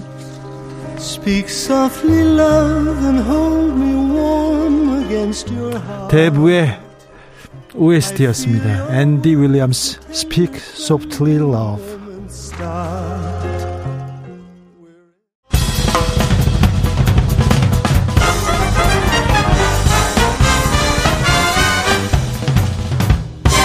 훅 인터뷰 인터뷰 이어갑니다. 오늘부터 국민의힘 당권 주자들의 예비 경선 시작됐습니다. 본격적으로 오늘부터 달려갑니다. 그런데요, 국민의힘 당권 경쟁 속에서 다크호스가 떠오르고 있습니다. 자, 양강 후보 균열 내고 이분 아, 당권을 차지할 수 있을까요? 주진우 라이브에서 맹활약하던 국민의힘 천하람 당대표 후보 지금부터 만나봅니다. 천하람 후보님 안녕하세요. 네, 국민의힘 당대표 후보 천하람입니다. 네, 지난주만 해도 우리 공동혁신위원장 이렇게 얘기했는데 당대표 당대표 후보가 됐습니다. 자, 내가 당대표 나가야겠다. 출마를 결심하게 된 계기는 뭡니까? 어, 일단 기본적으로는 뭐 답답하니까 내가 뛴다라는 생각도 있었고요. 네. 어, 저는 뭐 두 가지 정도가 있습니다. 첫째로는 유승민 나경원의 어떻게 보면 낙마 내지는 네. 배제 이런 것들을 보면서 어, 당의 변화의 에너지를 담아낼 만한 사람이 왜 이렇게 없어졌냐. 나라도 해야 되겠다. 이거 내가 오랫동안 몸담고 정치할 당인데 네. 망가지는 걸 그냥 두고만 볼 수는 없다라는 게 있었고 두 번째는 당선 가능성의 문제입니다. 네. 어, 많은 분들이 아니 뭐저 사람이 그냥 뭐 해보고 그거 뭐 되면 좋고 아니면 말고 뭐 이런 느낌으로 나온 거 아니냐 이렇게 생각하시는 분들이 있는데 네. 천만의 말씀입니다. 그래요? 왜냐하면 어, 제 정치 인생에서 이거는 굉장히 오랫동안 남을 만한 네. 아주 중요한 도전이고 그렇죠. 여기서 제가 굉장히 어설프게 하거나 쉽게 무너진다면은 이걸 회복하는 건 매우 어려울 것입니다. 그래서 네. 저도 제 정치 인생을 결국 도전했는데 제가 승산이 있다고 본 이유는 크게 두 가지입니다. 네. 첫째는 당원 100%라는 거. 네. 어, 당원 100% 같은 경우에는 어, 유승민 전 의원에게는 불리하지만 천하람에게는 굉장히 유리한 룰입니다. 어, 떤 측면에서요? 어, 저는 대선 후보가 아니었기 때문에 네. 일반 국민들 사이에서 인지도는 상대적으로 부족합니다. 예. 그런데 당원들은 대부분 저를 아시거든요. 아, 예. 그러다 보니까 인지도 면에서 부족한 점을 충분히 만회할 수 있는 룰이다. 근데 네. 김기현 음. 음. 이게 조직이 있다. 거기는 음. 뭐그 당협위원장들 그리고 국회의원들이 다 밀어준다. 윤심도 있다. 이런 게 있잖아요. 어, 다 밀어주는 척은 합니다. 네. 어, 당협위원장이나 조직이나 이런 데서 연락 와가지고 네. 김기현 네. 후보 찍으세요라고 하면 다들 아유 예 당연히 도와야죠 걱정 마십시오라고 하고 마음에 드는 분들 찍습니다. 네. 우리 당원들 수준이 그 정도입니다. 네. 그래서 조직표라는 것보다도 소신 투표가 좀 나올 수밖에 없는 상황이고 네. 두 번째로는 결선 투표가 있다라는 겁니다. 네. 결선 투표가 있다 보니까 어, 사표 방지 심리가 작동을 안 해요. 그래요? 만약에 결선 투표가 없었다면은 저는 5%의 벽을 못 넘었을 겁니다. 아하. 될 만한 사람 밀어주자 해가지고 그렇죠. 안철수 후보한테 다 쏠렸을 텐데 네. 지금은 그런 걱정 없이 마음에 제일 드는 최선책을 선택할 수 있는 룰이에요. 그래서 지금 네. 윤핵관들 그러니까 지금 국민의힘에서 아, 이 룰을 바꿔놨는데 그렇다면 내가 도전, 해보겠다 네, 할만하다. 조금 뭐 표현이 약간 그럴 수 있지만 이거 자칫 잘못하다가는 죽 서서 천하람 주는 선거가 될 가능성이 매우 높다. 이번에는 네, 저는 그렇게 보고 있습니다. 아무튼 뭐 늦게 출발했지만 지금 지지율은 심상치 않습니다. 굉장히 지금 빠르게 치고 올라가는데 만약에 안철수를 만약에 2위 후보를 천하람이 따라잡는다면 이거는 이변 가능하다 이렇게 얘기하는 분들도 있습니다. 자, 그거는 좀 지켜보겠습니다. 추세는 생각했던 추세보다 조금 빠릅니까? 음, 그러니까 네, 저는 사실 기대 이상의 추세라고 솔직하게 생각합니다. 네. 제가 아직까지 우리 당원들이나 국민들께 어, 천하람의 비전이나 매력에 대해서 충분히 설명드릴 만한 시간이 사실 없었습니다. 근데 그럼에도 불구하고 지금 뭐 일부 여론조사에서는 뭐 저와 김기현 후보가 일반 여론입니다만 뭐 동률까지 나오는 그렇게까지 나오는데 네. 이런 것들을 보면 아, 우리 국민들이나 당원분들께서 보시기에 아, 우리 당이 좀 더 잘했으면 좋겠다. 내가 지지하는 국민의힘이지만은 네. 지금 네. 상황은 좀 뭔가 좀 잘못됐다. 이거는 좀 심하다라고 느끼는 위기의식이 발현된 것 같습니다. 알겠습니다. 네. 아, 지지율이 심상치 않습니다. 어, 오늘 여론조사가 하나 발표됐는데요. 1위는 아, 안철수 후보인데 2위는 천하람 후보와 김기현 후보가 17.7%로 동률을 이뤘습니다. 한길리서치가 쿠키뉴스 의뢰로 지난 4일과 6일 당대표 적합도를 물은 결과입니다. 자세한 내용은 중앙선거 여론조사 심의위원회 홈페이지 참조하시면 됩니다. 자, 그런데요. 모두가 윤심을 얘기합니다. 아, 계속 음, 뭐라고 해야 돼. 계속 이렇게 두들겨 맞는 안철수 후보도 계속 윤심 얘기를 합니다. 음. 나경원 후보도 다 계속, 음, 대통령은 그러지 않을 거예요. 이런 얘기를 했는데 나는 반윤 얘기합니다. 간신배 윤핵관을 퇴진시키겠다. 이렇게 얘기를 했는데 이렇게 직격탄을 날려도 되는 겁니까? 음, 그러니까 저는 정당이라는 게요. 네. 줄 세우기 시작하고 또 사람들이 거기에 대한 비판 의식 없이 다 줄 서고 그러면은 저는 그 정당의 생명력은 없다고 생각합니다. 예? 아니 당원이 지금 80만이라고 하잖아요. 그러면 음. 굉장히 다양한 생각들이 있는 겁니다. 네? 민심까지 안 가고 당신만 놓고 봐더라도 아주 다양한 생각들이 있는데 네. 정당이 그런 생각들을 잘 담아내가지고 서로 토론도 하고 논쟁도 하고 해가지고 좋은 솔루션을 제공하지 못한다면 네. 정당이 왜 필요합니까? 근데 국민의힘에서 그런 얘기 안 나오잖아요. 저는 그게 제일 걱정입니다. 국민의힘에서 그런 얘기는 안 나오고 뭐 대통령실에서만 목소리 나오잖아요. 그러니까 물론 지금이 정권 초기이고 뭐 저희 당에서 배출한 대통령이기 때문에 대통령과 잘 협력하고 의사를 어느 정도 존중하는 것은 필요하겠죠. 예?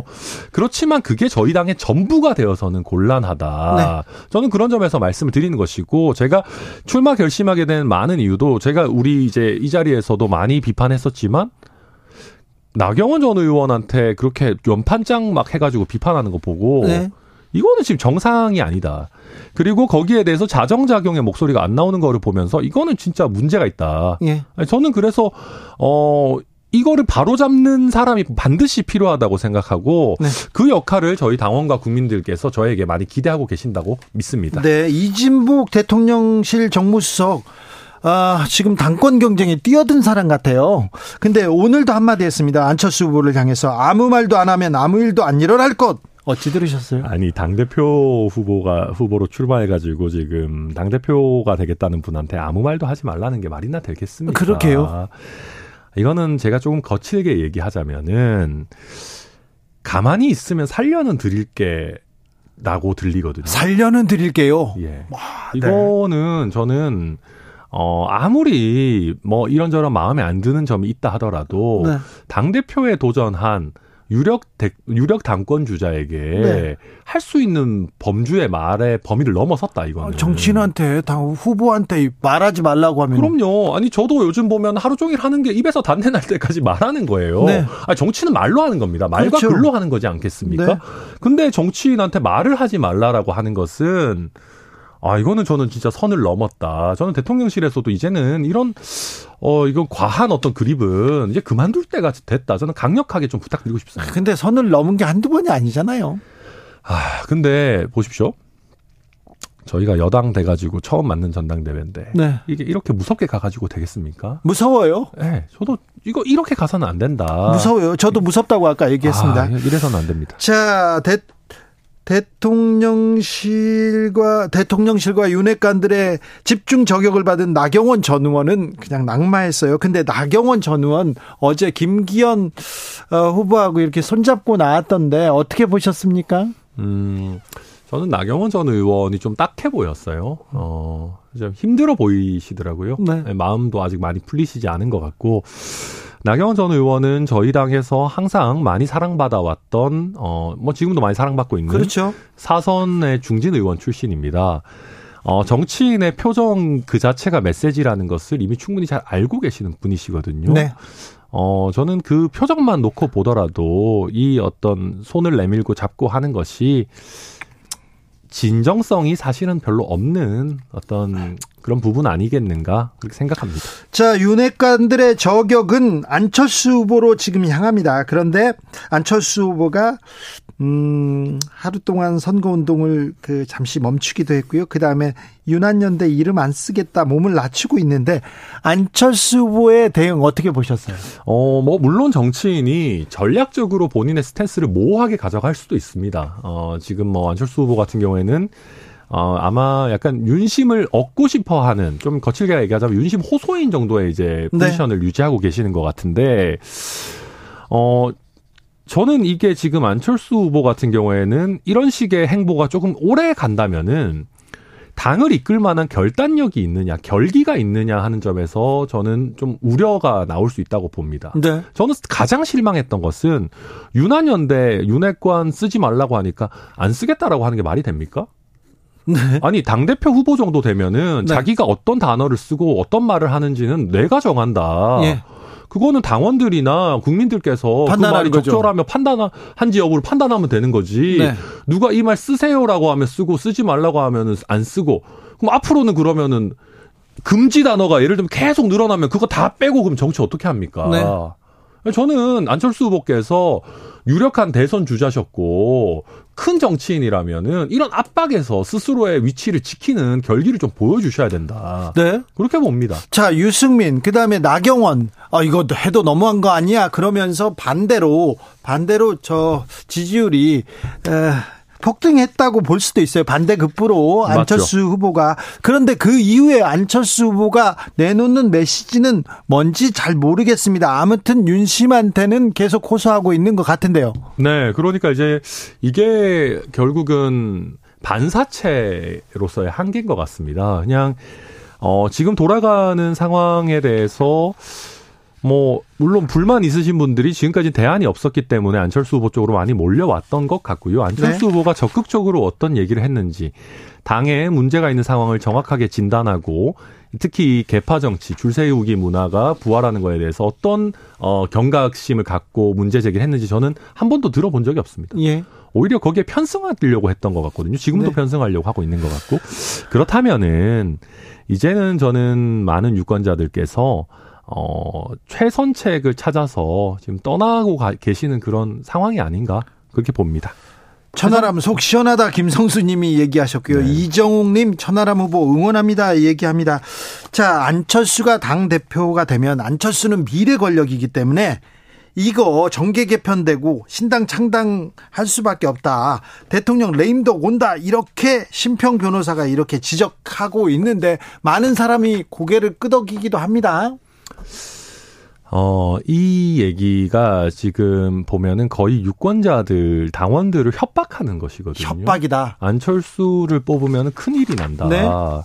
어, 뭐, 대통령 탈당할 수 있다, 이런 얘기가 공공연하게 나오고, 이 얘기를 대통령실에서 그냥 놔둬요, 지금 보면. 네. 놔뒀어요, 한 며칠. 대통령실에서 또 좀 약간 옹호하는 얘기도 했어요. 어, 그, 그러니까 이게 지금 생각해 보십시오. 어, 다른 얘기들, 뭐, 나경원 전 의원이 얘기했을 때, 뭐, 예를 들면, 원금 뭐, 좀 깎아줄 수 있다, MI 나오면, 네네. 나오면. 그럴 때는 진짜 강하게 나왔지 네. 않습니까? 그 얘기에 비하면 지금 심평 변호사의 얘기가 훨씬 더 문제 있는 얘기거든요. 네. 어, 뭔가 굉장히 강한 조치가 나왔어야 돼요. 뭐 예. 예를 들면 뭐 명예훼손을 고소를 한다든가 하는 조치들이 나왔어야 되는데 그런 것들은 없고 그냥 내버려 뒀다는 거죠. 그럼 결국은 대통령실에서 어, 유권자를 협박하는 것을 용인하면서까지 안철수 후보는 대통령과 결코 함께할 수 없는 후보라는 것을 지금 낙인을 찍자라는 의도가 아닌가. 저는 만약에 그렇다라면 굉장히 부적절하다라고 생각이 들고요. 네. 저는 지금 보면은 근본적인 문제를 좀 더 얘기하고 싶습니다. 네. 어, 제가 지금 우리 대통령실을 보면 용산이랑 여의도밖에 잘 안 보여요. 예. 나머지 국토에 대해서 뭘 하고 있는 건가? 예. 라는 걱정이 되는 점들이 있습니다. 국민들께서 네. 어떻게 느끼실까? 예. 여당의 전당대회 물론 중요합니다. 네. 물론 중요하죠. 그런데 대통령과 대통령실의 가장 주된 관심사 내지는 대통령의 적이라고 하는 것이 고작 안철수 후보가 돼서야 되겠습니까? 안 되죠. 지금 우리 국민들 먹고 살기 얼마나 많은 문제들이 있습니까? 난방부터 시작해서 오르는 공공요금부터 시작해가지고 뭐 일자리 문제라든지 뭐 국제 정세 문제라든지 얼마나 많은 문제들이 있습니까? 우리가 대통령의 적이다라고 하려면은 빈곤, 불평등, 뭐 지역 소멸 내지는 뭐 저출산 이런 어떤 우리 사회에 가장 큰 거대한 어떤 당면 과제들이 대통령의 적이 되어야 되는 것이지 고작 안철수 하나 잡겠다라고 해가지고 대통령실에서 다 달려든다면 우리 국민들께서 느끼시기에는 아니 왜 이렇게까지 여기에만 몰두하나라고 네. 걱정을 하시고 비판을 하실 수밖에 없는 지점들이 생기는 거거든요. 저는 네. 그런 점들이 걱정입니다. 여당 전당대회를 하면은 대통령 지지율이 올라가야 됩니다, 원래. 예. 그렇죠. 지금 상황은 이걸 이게 지금 뭔가 축제 분위기가 아니잖아요. 네. 말하지 말라 이거 안 되잖아요. 저는 네. 어, 굉장히 걱정입니다. 근데 대통령 공천 개입을 직격하셨어요. 대통령 공천 불개입 이런 족자도 이렇게 내놓고 네, 약간 뭐 쇼맨십이기도 했죠. 네. 그런데 네. 아니, 괜찮겠습니까? 윤핵관들의 이렇게 이렇게 좀 집중적으로 이렇게 아, 이렇게 견제할 것 같은데. 어, 뭐. 근데 저는 뭐, 윤핵관 그 개인적인 그분들과 뭐 사감이 있거나 사이가 안 좋거나 이런 것은 아니고요. 네. 그분들의 행태를 저는 비판하는 겁니다. 예. 어, 지금 줄 세우고 지금 개파 정치하고 이런 것들이 공천까지 연결이 되게 되면은 능력 있는 사람들이 아니라 줄 잘 섰는 사람들이 국회의원이 되잖아요. 네. 그러면 또 저희가 보면 수준 낮은 국회를 계속 봐야 됩니다. 그래야죠. 그럼 국민의힘이 그럼 수준 낮은 사람들 모아놓고 줄 잘 서기 경쟁만 다음 4년 동안 하고 있으면은 국민들이 국민의힘 어떻게 봐주시겠습니까? 자, 그러면요. 네. 천하람이 당 대표가 되면 네. 윤핵관들은 윤핵관들은 공천에서 배제됩니까? 음. 어, 저는 그렇게 봅니다. 우리가 지금 나경원, 유승민, 안철수 그 이전에 뭐 이준석 등을 보면서 보면 어, 절차적 정당성이나 충분한 명분 없이 정치인을 다른 정치인이 함부로 억압하기 시작하면은 네. 오히려 그 사람들이 더 커집니다. 예, 예. 저도 윤핵관 분들을 어, 너무 갑작스럽게 절차적 정당성 없이 억압해가지고 윤핵관 분들의 체급을 키워줄, 키워주거나 윤핵관들의 어떤 뭐랄까요 그분들에게 면제부를 줄 생각은 저는 전혀 없습니다. 그래서 네. 제가 한다면은 어 적절하게 우리 국회의원의 만족도를 평가하는 시스템을 잘 도입하고 네. 또 공정한 어떤 시스템을 통해 가지고 신인들이 이 윤핵관들의 아성에 잘 도전해 가지고 좋은 네. 결과를 낼 수 있도록 그런 부분들 제가 제도적인 그리고 또 어, 정책적인 지원들을 펼칠 겁니다. 아, 이거 정치 고수들인데 간신배 윤핵관 퇴진시킬 수 있겠습니까? 이렇게 물어볼 수밖에 없네요. 음, 한번 지켜보십시오. 네. 자, 아, 그리고요. 음, 토론에서 바이든 날리면 관련해서 뭐 어떻게 생각하냐고 질문한다고 했는데 질문하실 거예요? 어, 원래 할 생각인데 이거 너무 이준석 대표가 자꾸 전략 노출하고 다녀가지고 네. 요새 이 양반이 뭐 거의 아, 양반 죄송합니다 이준석 대표가 네. 엄청 신난 것 같아요 뭔가. 그러게요. 아니, 그래가지고 약간 부담스러울 정도로 지금 자기 선거 뛰듯이 굉장히 열심히 뛰고 있거든요. 네. 어뭐 그러다 보니까 이렇게 하고 있는데 네. 뭐 어쨌거나 이미 전략이 다 노출됐기 때문에 물어볼지 여부는 저도 좀 고민해봐야 되겠지만. 네. 이미 약간 답이 정해져 있는 거 아닌가 싶습니다. 그래요? 그러니까 저는 바이든이라고 할 거고 네. 김기현 후보는 아마도 날리면이라고 할 거고 예. 안철수 후보는 바이든인지 날리면인지 모르겠다고 하시거나 둘 다일 수도 있다고 하시거나 질문을 네. 회피하시거나 그러지 않을까. 예. 뭐 저는 일단 예상이 됩니다. 자 이준석 사단이다 이런 얘기도 있어요. 그런데 이 부분은 또 할 말이 많습니다. 천하람. 그러니까 이게 어, 새로운 신진 정치인이 등장해가지고 국민들의 많은 관심을 받을 때마다 항상 나오는 얘기입니다. 네. 왜냐하면 국민들 입장에서는 이 친구가 어떤 사람이 잘 모르기 때문에 그 사람과 가까운 유력 정치인과 연관시켜 가서 그 사람을 어, 파악하시려고 하시거든요. 네. 이준석 대표도 마찬가지였습니다. 처음에 등장할 때는 박근혜 퀴즈였다가 그 다음에 유승민 퀴즈가 됐다가 퀴즈라고 하기에 애매할 정도로 체급이 커지면은 이, 유승민 개가 됐다가 근데 지난번 전당대회를 기점으로 해가지고 그냥 이준석이라는 정치인이 됐죠. 네. 저도 마찬가지입니다. 지금은 우리 국민들께서 저를 잘 모르시기 때문에 네. 아 이준석 대표가 도와주니까 이준석 갱가 보다라고 하지만 제가 저만의 어떤 매력이나 이준석 대표를 뛰어넘는 포텐셜이나 능력을 보여드린다면은 네. 아니 뭐 이준석 이상이네. 그냥 정치인 천하람이네. 우리가 이번 전당대회를 토대로 정말 좋은 보수의 당대표를 하나 얻었다라고 네. 느끼실 겁니다. 자, 만약에 김기현 후보가 당선되지 않으면 어, 윤 대통령을 비롯한 윤핵관 어떤 선택을 할까요? 진짜 탈당하거나 창당을 할 수도 있을까요? 저는 그런 에너지가 솔직히 없다고 봅니다. 그래요? 네, 그 불가능하다라고 솔직히 보고요. 네. 음, 어, 그것이 저는 아주 강한 경종으로 작동할 것이고 만약에 그런 강한 경종에 있어 가지고 천하람이가 당 대표가 되는 일까지 생겼는데도 반성을 못 한다. 저는 이 윤핵관 세력은 거의 뭐 어, 민심으로 민심으로부터 탄핵당했다라고 네. 그렇게 평가될 거라고 봅니다. 아 그래요? 네. 아 이번 당권 경쟁이 아, 윤핵관을 심판하는 선거가 될 수 있다 이렇게 보시는 거네요. 음. 그러니까 저는 뭐 이게 뭐 윤핵관 심판이라기보다는 그런 겁니다.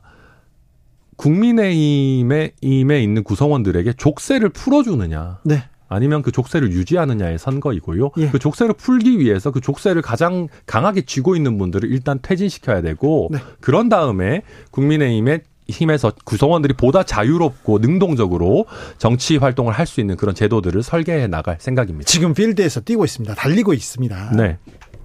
천하람 천하람이 승리 네. 가능할까요?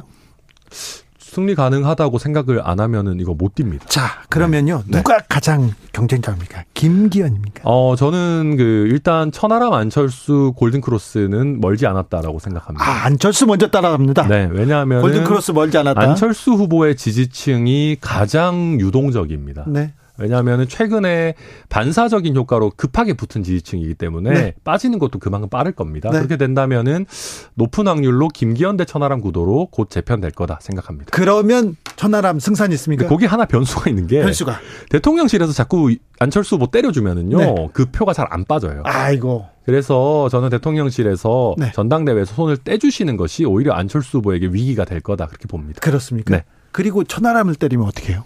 음, 천하람의 별의 순간이 오겠죠. 아, 그렇습니까? 그럼요. 여기까지 듣겠습니다. 천하람 국민의힘 당대표 후보자 말씀 나눴습니다. 네, 감사합니다. 정치 피로, 사건 사고로 인한 피로, 고달픈 일상에서 오는 피로. 오늘 시사하셨습니까? 경험해 보세요. 들은 날과 안 들은 날의 차이. 여러분의 피로를 날려줄 저녁 한 끼 시사. 주진우 라이브.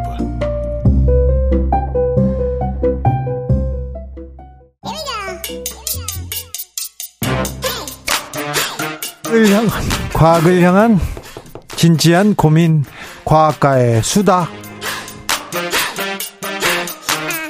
주진우 라이브 과학 선생님, 과학 communicator 이, 선호 엑소쌤 어서 오세요. 네, 반갑습니다. 자, 오늘은 어떤 수업합니까? 어, 오늘은 어, 수면 잠에 대한 과학적인 이야기 아우, 잠에 대해서 고민인 분들 많아요. 네네. 많습니다. 네. 어떤 얘기요? 어, 우리가 평소 자는 상황 말고 우리 잘 때 가끔 경험하는 신기한 현상들이 몇 가지 있거든요. 네. 첫 번째 현상은 어, 선잠을 자다가 가끔 아유 움찔 놀래가지고. 아유 움찔 때. 그 주로 네. 이게 학교나 이게 네. 바깥에서 네. 졸다가 움찔해요. 그. 엄청 창피해요. 네, 저도 사실 막 이렇게 학교에서 졸다가 순간 놀래가지고 아예 일어나서 점프를 한 적도 있었거든요. 아 그래요? 그래가지고 그래서 선생님한테 걸리기 걸리고 그런 경우 있어요. 그래서 막 그렇게 순간 놀래면은 저도 너무 부끄러워가지고 네. 잠든 척하거나 막 그러고 막 이마에 시간 땀도 나고 그러는데 네.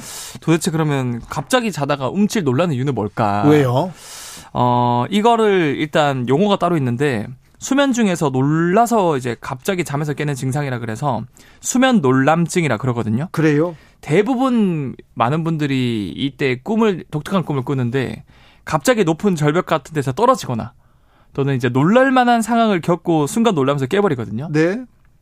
다행히도 이 수면 놀람증은 몸에 특별한 문제가 있어서 발생하는 건 아니고요. 네. 이게 왜 갑자기 움찔하냐? 네. 근육 경련으로 인해 수면에 빠지기 직전에 많이 발생하는데 네. 보통 사람이 이제 잠에 빠지게 들면 들 면은 심박수가 착 가라앉으면서 네. 온몸의 근육의 긴장도 풀리면서 이완이 돼요. 네. 그래서 이게 수면 시간이 지날수록 다양한 수면 단계로 넘어가긴 하지만 아무튼 근육이 이완돼야 되는데 가끔은 이 근육이 제대로 어 처음부터 이완이 이루어지지 않아 가지고 네. 어느 순간 근육 발작이 탁 일어나면서 이 수면 논란쯤이 발생하는 거거든요. 그래서 이 근육이 제대로 이완되지 않는 이유는 보통 여러분들이 어 피로나 스트레스를 많이 받으면은 몸이 긴장 상태를 유지하려고 하기 때문에 그래서 그 평소에 스트레스를 많이 받는 상황에 선잠을 자게 됐을 경우 근육 이완이 잘 안 일어나 가지고 이런 일이 움찔합니다. 네. 네. 그런데요. 네. 음, 잘 때 움찔할 때도 있어요. 네. 근데 그때보다 왜 버스나 지하철에서 졸 때 이렇게 움찔하는 경우가 있는지. 아, 맞아요. 이것도 너무 훌륭하신 질문인데 집에서 잘 때보다 지하철이나 도서관은 사실 외부에서 잠시 자는 동안 발생하는 경우인데 네. 이거는 우리가 익숙하지 않은 장소다 보니까 네. 알게 모르게 스트레스를 많이 받고 우리 몸에서 결국 긴장 상태를 유지하기 때문에 어, 또 자세도 사실 편한 자세가 아니고 중력에 반하는 어정쩡한 자세로 졸기 때문에 결과적으로 이게 근육 이완이 제대로 안 되고 이제 순간 움찔하게 되는 네. 거죠. 예, 예전에 제가 음악회 보러 갔어요. 아유 이렇게 막그 조용한 자리에 아, 또 다 차려입고 와가지고 막 있는데 너무 예쁘게 네. 예쁘게 차려입고 오신 분이 너무 근사하게 차려입어가지고 네. 음악회를 보다가 자꾸 힐끔힐끔 봤는데 네. 그분이 그분이 보다가 으이 하는 거예요. 너무 놀라가지고 아 저런 사람들도 그렇게 하는구나 그런 생각이 아유, 들었는데 뭐 인간 비슷하네요. 네, 네. 모두가 근육을 다 가지고 있기 때문에 네. 어, 누구 만국 공통으로 일어나는 현상이고 네. 자연스러운 현상이니까 여러분들이 그런 게 일어나면은 부끄러워하지 마시고 네. 아 내가 좀 스트레스를 많이 받고 아이, 있구나. 부끄럽죠. 그렇다고 해서 또 스트레스를 줄여서 자다가 움찔 안 해야지 그럴 수도 없잖아요. 맞아요. 아. 그런데 또 질문 하나 있습니다. 네. 질문 하나 있습니다. 네. 음 그런데 저는요. 네. 저는 그 자다가 자다가 이렇게 알람 맞춰 놓지 않습니까? 네, 그렇죠. 알람 맞춰 놓는데 네. 오늘도 뭐 8시 알, 일어난다 이렇게 했는데 7시 네. 50분에 일어나 깨는 거예요. 아, 맞아요. 맞아요. 그러면은 왜, 왜 약속, 그, 그 알람 시간보다 빨리 깰까? 아, 네. 그때 잠을 깊게 못 자서 그럴까? 네. 이거 걱정이 됩니다, 좀. 네. 아, 이거는 네. 여러분들이 깊게 못 자고 그런 거라기 보다는 네. 어, 많은 분들이 경험하셨을 거예요. 뭔가 알람이 울리는 것도 아닌데 뭔가 쎄해서 확 깨거든요. 네. 그래서 놀래가서 딱 깼는데 아, 또 지각한 건 아니야. 네. 근데 알람 울리기 5분 10분 전쯤에 항상 깨서 네. 다시 자기도 애매해. 네. 그래서 되게 난감할 때가 있는데 이게 또 과학적으로 밝혀졌어요. 예. 과학적으로 이거는 본인의 의지가 잠을 깨는데 관여할 수 있다라는 결과들이 나오고 있거든요. 그러니까 본인의 의지가 잠 속에서도 계속 이렇게 네. 아 일어나야 돼 일어나야 돼 이게 강박으로 네. 잠을 지금 깊게 자지 못한 거 아닌가 이런 생각도. 어 사실 그렇다기보다는 뭔가 중요한 날이 있는 전날에 네. 본인이 중요한 날이다 보니까 다음 날 내가 긴장하죠. 어, 아무 생각 없이 자는 거랑 상관 어, 잘 때랑은 비교했을 때 내일은 꼭 6, 7시에 일어나야 돼. 네. 이러면은 어, 우리 몸에서 다음 날 7시에 일어나기 위한 준비를 하고 있어요. 예. 그래서 실제로 아무 생각 없이 잘 때랑 내일 꼭 7시에 일어나야 해. 이렇게 생각하고 잘 때 우리 몸에서 분비되는 호르몬이 달라지는데요. 아, 그래요? 좀 더 쉽게 이해를 드려, 들려드리기 위해서 이거와 관련된 재밌는 실험을 한 연구팀에서 했거든요. 아, 이런 실험도 해요? 네. 참, 과학자들 신기해요. 네. 네. 그 독일 리벡 대학의 네. 수면 과학자들이 예. 15명의 참가자들을 구해 가지고 네. 어, 이제 실험을 하는데 네. 어, 실험 방법은 되게 간단해요. 네. 건강한 20대 남녀를 대상으로 한 그룹은 너희들 6시간, 6시간 뒤에 깨울 거야. 예. 라고 말해줘요. 예. 그럼 그 사람들, 아, 6시간 뒤에 일어나야 되는구나. 라고 스스로 생각을 하겠죠. 네. 그리고 재웁니다. 예. 근데 동시에 다른 그룹에서는 너희들은 9시간 뒤에 깨울 거야. 라고 알려줘요. 예. 그런데 그 9시간 뒤에 깨울 거라고 했던 그룹들은 9시간 뒤에 안 깨우고 똑같이 6시간 뒤에 깨워봤거든요. 자, 그랬더니 어떻게 됐습니까? 굉장히 흥미진진한 결과가 나왔는데 6시간 뒤에 깨울 거야 라고 알려준 그룹은 그 사람들도 결국 자기 전에 아, 6시간 뒤에 일어난다라고 인지하고 잠들었겠죠. 네. 그 사람들은 신기하게도 네. 6시간이 되기 1시간 전부터 네. 코티솔이라고 하는 잠을 깨게 해주는 각성 호르몬이 있거든요. 아. 그 호르몬 농도가 점진적으로 증가해서 아. 깨어날 때쯤에 농도가 최고조가 된다 그래요. 오, 네. 그래서 이제 자연스럽게 깰 수 있었던 거고 알람 울리기 5분 10분 전에. 네. 반면에 9시간 후에 일어날 거라 일어, 일어날 거야라고 말해 주고 6시간 뒤에 이렇게 갑자기 깨운 그룹은 그 각성 호르몬인 코트솔 농도가 안 올랐다 그래요. 예. 그리고 깨우고 난 후에 올랐다 그러거든요. 네. 그래서 이것만 보더라도 이게 내가 아침에 일찍 일어나야 돼. 어, 이렇게 마음의 준비를 하고 있는 것만으로도 충분히 깨기 직전에 우리 몸에서는 자동으로 이 각성 호르몬들이 나와서 깨게 만들어준다. 어, 이런 결과가 나왔던 거죠. 각성, 그러니까 의지가 그 잠도 네. 이렇게 지배하는군요. 작, 작동을 하는군요. 그러니까 정말 신기한 게 마음 먹기, 의지의 중요성이 과학적으로도 어떻게 보면 증명된 결과라고 볼 수 있는 거죠. 네. 내가 내일 8시에 일어나야지 하면은 실제로 8시간 되기 1시간 전부터 잠을 깨게 해주는 호르몬들이 나오기 시작한다. 네. 아무 생각 없이 자면은 그런 호르몬들이 안 나온다고 하니까 여러분들도 자기 전에 다음날 몇 시에 일어나야 할지 또는 다음날 해야 할 것들이 있으면 한 번씩 의지를 다지면서 한번 잠들어 보는 건 어, 어, 좋, 좋지 않을까. 의지 안 다지면 안 돼요. 그냥 자면 안 될까요? 아, 사실 침대에 누우면 아무 생각 안, 안 들고 그냥 자고 싶죠. 스마트폰 보다가. 아, 그래요? 네. 그렇죠. 그리고 잘 수 있을 때까지 자고. 맞아요, 근데 맞아요. 제 아는 분은요. 네. 그냥 계속 자요. 학교 다닐 때도 계속 자고 네. 머리만 대면 자고 그래요. 저는 좀 예민한 편이어서 네. 뭐 비행기 타도 못 자고 차에서도 못 자고 아, 못 자거든요. 맞아, 좀 예민한 분들이 잠자리 있어요. 변하면 못 자거든요. 네. 근데 어떤 사람들은 막 그 뭐 머리만 대면 자요. 그래서 사실 그게 개인차가 좀 있어서 그나마 그런 수면을 깊게 못 이루시는 분들한테 팁을 드리자면 네. 우리가 숙면을 할 때 굉장히 도움이 되는 호르몬이 멜라토닌이라는 호르몬이 있거든요. 아이고 약도 있다면서요? 맞아요. 네. 근데 그런 것들을 가장 우리 몸에 부작용 없이 어 효과를 극대화시킬 수 있는 방법은 뭐예요? 여러분들이 아침에 한 20분만 일찍 일어나셔가지고 네. 햇빛이에요, 햇빛. 아니, 아침 네. 20분 더 자고 싶은데, 그걸 하고 싶은데, 그걸 아침에 일찍 일어나서 햇빛이요? 햇빛 쬐면은 네. 일단은 잠을 깨게 해주는 그 세로토닌이라는 호르몬이 분비가 되거든요. 네. 그럼 여러분들이 굳이 아침에 커피 한 잔 드시 마시 마시고 네. 세로토닌 나오면 이게 기분도 좋게 해주고 또 각성도 유발하는 호르몬들도 나오기 때문에 네. 햇빛 한 잔이라는 어, 말이 있거든요. 아, 엑소쌤 그런데 네. 아침 말고요. 그러면 오후에 째도 괜찮습니까? 어, 오후에도 당연히 아침이 제일 좋긴 한데. 아침이 제일 좋아요? 어, 오후에 째는 것도 큰 도움이 되고요. 예. 중요한 건 이 세로토닌이 아침이나 오후에 햇빛 쬐면 나온, 나오는데 잘 때 되면 얘네들이 숙면을 유도해 주는 멜라토닌으로 바뀌어요. 아, 그래요? 그러니까 아침엔 잘 깰 수 있고 밤엔 또 잘 잘 수 있고. 한 20분 정도 햇볕을 봐라. 네. 20분 정도 산책하면 되겠네요. 어, 너무 좋죠. 아니면은 네. 내가 만약에 새벽에 너무 일찍 일어난다. 네. 그러면 1, 1만 럭스 밝기를 럭스라 그러는데 네. 1만 럭스 이상의 조명을 팔아요. 예. 그 조명을 쬐고 있어도 비슷한 효과가 나와요. 알겠습니다. 네. 아우 좋은 팁. 역시 선생님 감사합니다. 구호사사님 제가 손흥민 경기 보려고 새벽 4시에 알람 맞췄는데요. 항상 경기 전에 깨더라고요. 그렇죠? 월드컵 때 그랬었는데.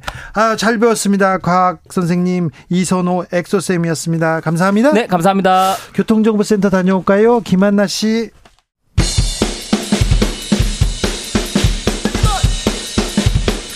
틱탁 틱탁 틱탁 결란한 입담의 환상 드리블 오늘 이 뉴스를 주목하라 이슈 티키타카 머리끝부터 발끝까지 더 뜨겁게 이야기 나눠봅니다. 청코너 최진봉 성공회대 교수. 네, 안녕하세요. 최진봉입니다. 홍코너 김병민 국민의힘 비대위원입니다. 지금 최고위원. 네, 네. 최고위원 후보입니다. 아, 네, 감사합니다. 네. 최고위원 후보 김병민입니다. 자, 선거는 잘 돼갑니까? 열심히 하고 있습니다. 오늘이랑 내일 여론조사가 돌아가요. 그래요? 네. 예, 그래서 지금 나온 13명의 후보들 중에 8명으로 컷오프하는 작업이 오늘 내일 돌아가고 있습니다. 네. 알겠어요. 네, 잘 잘하고 있습니다. 네, 네 표정은 좋으신데. 네.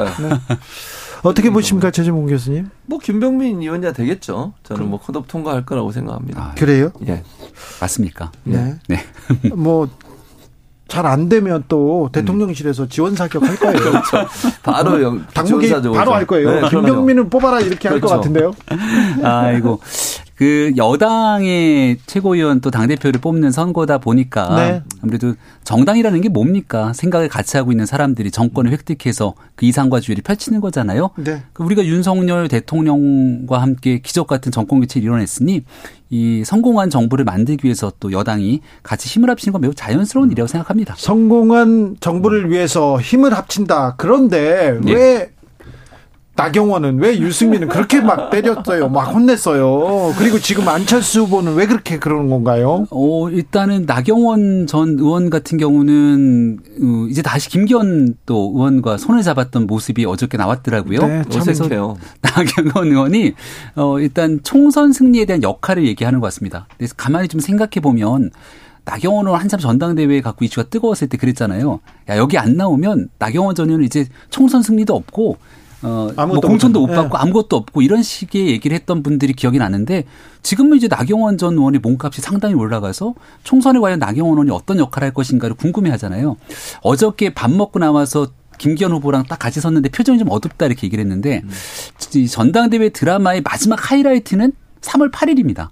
근데 벌써부터 만나갖고 여기에 대해서 모든 것들을 축포를 터트리기보다는 조금 명분을 숙성시켜나가는 과정이 있기 때문에 그래서 표정이 어두웠습니까? 조금 시간을 갖고 지켜 사람이 만나고 그 다음에 어느 정도 의미 있는 소통을 하고 난 다음 뭔가 좀 김병민 어, 후보가 무슨 얘기를 하고 있는 건가요? 교수님? 혼자 이상한 나라에서 온 것 같아요. 아니 오늘 왜 그래? 왜 안 그러시는 분이 선거 나오더니 왜 그러세요? 소통이 안 되는 것 같아요. 두, 그러니까 거의 두 시간 동안 뭐 식사하고 대화하고 그리고 나와 사진 찍었는데 네. 소화가 잘 안 되는 표정이세요. 두 분 다 어색한 표정을 짓고 있더라고. 한 분 예를 들면 김기현 의원은 그래도 웃는 모습을 해야 되잖아요. 표정이 굳어 있어요. 그러니까 제가 볼 때는 밥 먹으면서 대화가 그렇게 잘 안 풀린 것 같아요. 그래서 선뜻 정말 제가 그 개인적으로 생각 나경원 전 의원이 좋아서 지지한다거나 아니면 뭐 이런 마음은 없는 것 같고 어쩔 수 없이 나와 사진을 찍어주는 그런 모양새에서 정말 좀 보기가 나 부끄러웠습니다. 안철수 아무 말 안 하면 아무 일도 안 일어날 것 이진복 청와대 아. 정무수석의 말입니다. 네. 저는 이건 거의 좀 심하게 하면 협박이 가깝다고 생각 말하지 말라는 거 아닙니까?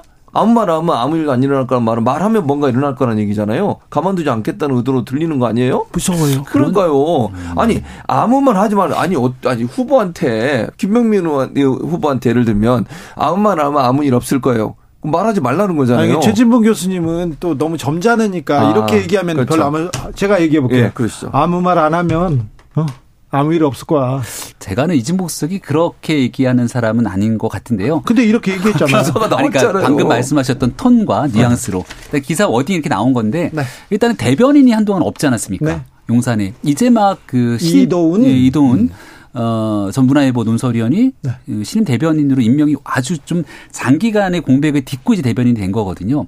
이제 언론과의 관계 속에서 나오게 되는 많은 우리 국민들이 보게 되는 용산의 메시지는 언론의 창을 통해 보게 되고 이거는 용산에 수많은 참모들이 있는데 직접적인 소통이 아닌 또 대변인이라는 창구를 통해 하지 않습니까?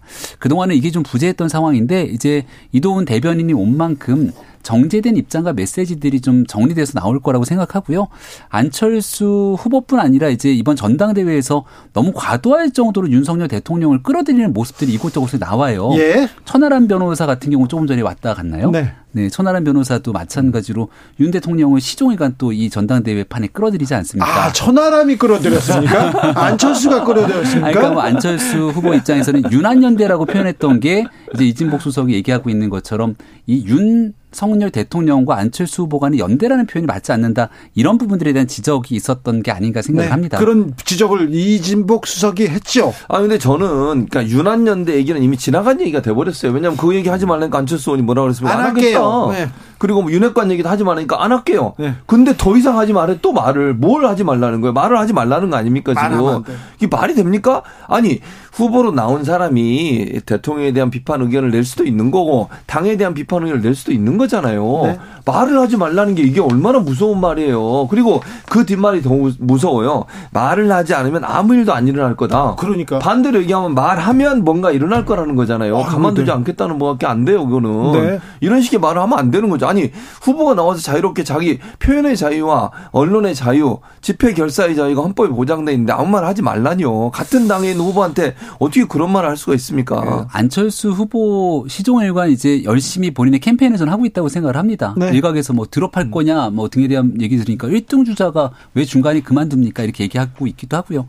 실제로 안철수 후보가 캠페인 열심히 잘하고 있다고 생각하고 또 김기현 후보와 서로 자기가 갖고 있는 장점들을 잘 내세우고 있는 것 같다는 생각이 드는데 전 당대회 한번 열심히 잘 지켜봤으면 좋겠고요. 알겠습니다. 오늘의 뉴스는 전당대회보다는 또 더 뜨거운 얘기들이 많아요. 어떤 얘기 또 이재명 대표 이재명 대표들도 상당히 많이 있고 또 잠시만요. 그런데 당권에서 네. 안철수 후보하고 김기현 후보가 상당히 뜨겁게 본인이 네. 가지고 있는 것을 많이 보여준다. 그러진 않고 계속 윤심 얘기만 했잖아요. 사실. 음, 후보 등록된 지가 이제 얼마 안 됐고요. 그리고 지금 안철수 후보는 시종일관 본인이 수도권에 승리할 수 있는 경쟁력이 있다. 이 얘기를 계속했고. 예, 얘기했죠. 예, 이게 이제 본인의 비전 아닙니까? 김기현 후보는 당이 총선을 앞두고 있는 시기에서 분열이 되거나 아니면 뭔가 엇박자를 하면서 당 대표가 중간에 막 어디 가거나 하게 되면은 굉장히 혼란스러운 상황이 있었던 걸 우리가 많이 지켜봤잖아요. 네. 안정감 있게 용산과 그 호흡을 맞출 수 있다는 장점을 또 시종일관 피력하고 있었죠. 이렇게 가지고 있는 비전인데 이거 이제 언론에서 해석하기에는 네. 또 친윤, 비윤 등 뭔가의 구도들이 딱딱 맞아 떨어지니까 여기에 조금 더 관심이 가는 게 아닌가라는 말씀도 드립니다. 교수님, 예. 천하람의 파괴력은 어디까지 갈까요? 저는 일정 부분 지금보다는 조금 더 올라갈 것 같아요. 더요? 지금도 빠른데요? 지금도 빠른데 제가 보니 지금 뭐 그러니까 여론조사 결과에 한두 건만 보면 한 10%에서 플러스 마이너스 정도 되는 것 같거든요. 네. 지금. 근데 그보다는 조금 더 올라갈 것 같아요. 제 예상은 그렇고 왜냐하면 지금 현재 나경원 전 의원을 지지했다가 처리한 분들이 안철수 원 쪽으로 간 것처럼 보였는데 그런데. 그리고 나서 나서 천안함 의원이 천안함 변호사가 나온 뒤에 2030이 상당히 많은 분 그쪽으로 흘러갔거든요. 네. 그렇다고 뭐 안철수 의원을 의원을 지지했던 나경원 전 의원을 지지했던 사람들 중에 안 의원을 지지했던 분들이 일정 부분 천안함 쪽으로 흘러가고 있다. 네. 이렇게 볼 수 있을 것 같아요. 조금 더 올라갈 것으로 보이죠. 여론조사마다 차이가 너무 심해요. 네, 아직은 뭐 그러니까, 그러니까 여론조사에서는 또 뭐 한 8% 이렇게 막 이렇게 좀 등락이 있는 것 같은데 등락이 있어요. 또 일부 여론조사에선 보니까 순위는 얘기해도 되죠.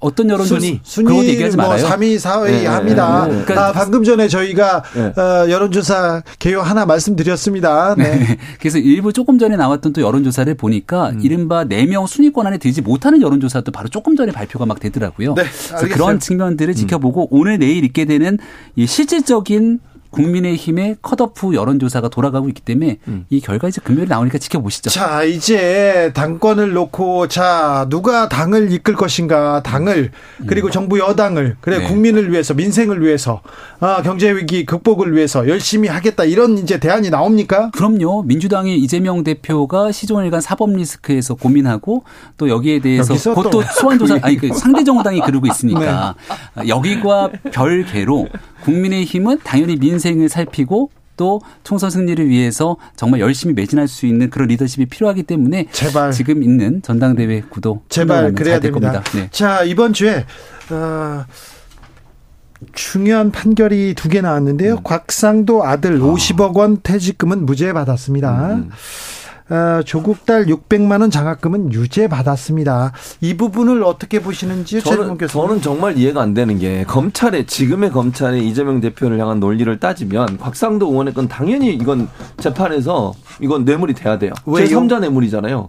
아. 아니 무슨 말이 논리적으로 따지면 그렇다는 얘기를 네, 하는 네, 거예요. 네. 무슨 말이냐면 지금 법원의 판단은 직접적으로 곽상도 의원이 돈을 안 받았고 이익을 안 줬다는 거예요. 아들한테 아, 받았는데요? 근데 그렇게 판결이 나왔다니까요. 네. 그러니까 이게 무슨 제3자 뇌물이에요. 그러면 그 논리로 따지면 검찰의 논리는 이재명 대표에 대해 검찰의 논리는 이재명 대표가 직접 받지 않아도 뭐 이익을 주고 예컨대 그쪽에 이익을 주고 돈을 받은 거니까 그, 그 제3자 뇌물이나 논리인 거잖아요. 네. 아들이 받았는데 누가 봐도 이거는 뭐 일반인이 볼 때는 아들을 아들한테 그렇게 많은 돈을 줄 때는 곽상도원을 의식하지 않고 돈을 줬겠냐는 아이, 거예요. 그렇죠. 근데 직접 안 받으시니까 죄가 안 된다? 이러면 말이 됩니까 이게? 근데 네. 왜 이재명 대표에 대해서는 제3자 뇌물, 뇌물죄가 되는 거예요? 그러면 논리적으로 따지면 일단은 재판부의 판단이고 음. 검찰이 구형했을 때는 이렇게 구형하진 않았던 거 네, 아닙니까? 네네. 검찰은 심각한 문제가 있다고 보고 굉장히 중대한 형량을 구형했을 때 이렇게 음, 기소했죠. 근데 1심 재판부의 판단이 나온 거기 때문에 일단 사법부를 비난하고 싶지는 않습니다. 네. 사법부가 왜 이렇게 판단할 수밖에 없었는지를 좀 꼼꼼히 봐야 되는데 교수님 말씀 주신 것처럼 국민적 상식으로는 잘 납득이 되지 않는 판결이라 재판부에 대한 국민적 여론이 굉장히 좀 안 좋아질 수 있다. 이 점을 좀 짚고 싶고요. 네. 50억 클럭 하면 말씀 주셨던 것처럼 곽상도 의원을 비롯해서 권순일 대법관이라고 다 기억하실 거예요. 네. 김만배 씨가 막 드나들면서 가까이 네. 지냈다는 인사 이재명 대표의 그 재판 결과 혹시 영향을 미친 것 아니야? 라고 얘기하고 있는 그런 분들. 여기에 대한 50억 클럽에 대해서도 마찬가지로 수사 수사가 진행됐을 때 이런 결과가 나오게 된다면 결국 국민들이 이 대장동 사건을 지켜보면서 받게 되는 허탈감은 굉장히 커질 수밖에 없다. 대신 이 사법적인 판단이 이제 1심 재판 이후 2심으로 넘어가게 될 것인데 네.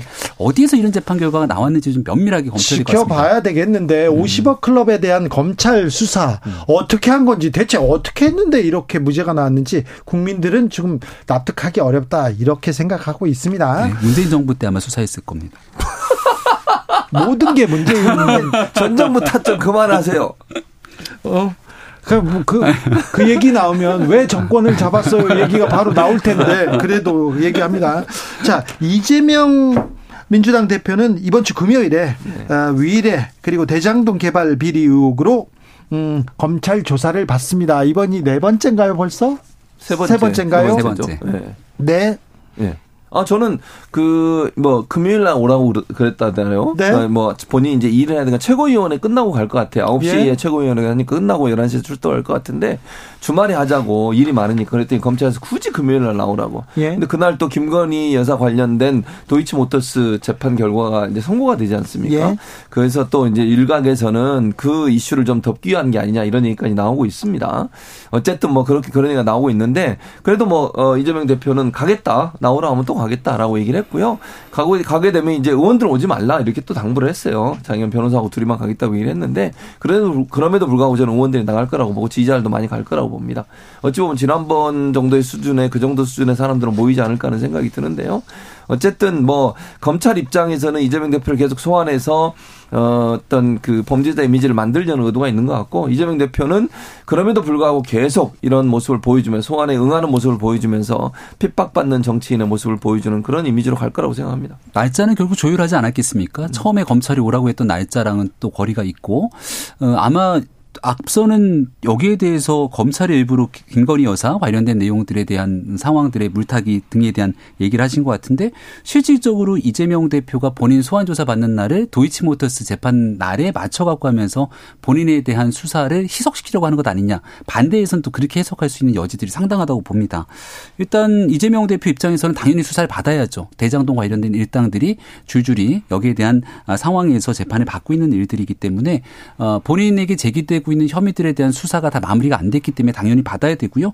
이것으로 끝난 게 아니라 지금 나오고 있는 충격적인 뉴스가 김성태 전 회장발 대북 송금 등에 대한 이슈들도 아직 살아있는 것 아닙니까? 네. 그래서 앞으로도 조사를 꽤 많이 받아야 될 텐데 이재명 대표 입장에서는 민주당의 단일 대우가 깨지는 것 이것에 대한 두려움 때문에 본인은 혼자 가겠다고 말은 하지만 아마 그날 보면 또 민주당 지도부 등 여러 사람들 가갖고서는 이재명 대표 옹이하는 모습들 보이지 않을까 생각합니다. 김성태 전 회장은 말만 있는 거예요. 김성태 전 회장 말밖에 없는 거잖아요. 영수증 증거 영수증 어, 영수증 받은 것도 마찬가지예요. 그건 김성태 전 의장이 본인의 사업차 필요해서 북한 사람과 계약을 했을 가능성은 저는 있다고 봐요. 다만 거기에 경기도가 직접적으로 연관이 돼 있다고 하는 증거는 없고 이화영 전 부지사도 지금 본인이 친필로 옥중에서 표 편지 보내서 전혀 관계없다고 얘기하고 있기 때문에 의견이 저 부딪히는 부분이에요. 그러니까 그것이 이재명 대표와 직접적 연관이 있다고 지금 단정으로 얘기할 수는 아니라고 보여지고 네. 대장도 사건도 마찬가지예요. 지금 말만 있지 증거가 적, 적극적으로 나온 게 하나도 없어요. 이런 상황이기 때문에 이건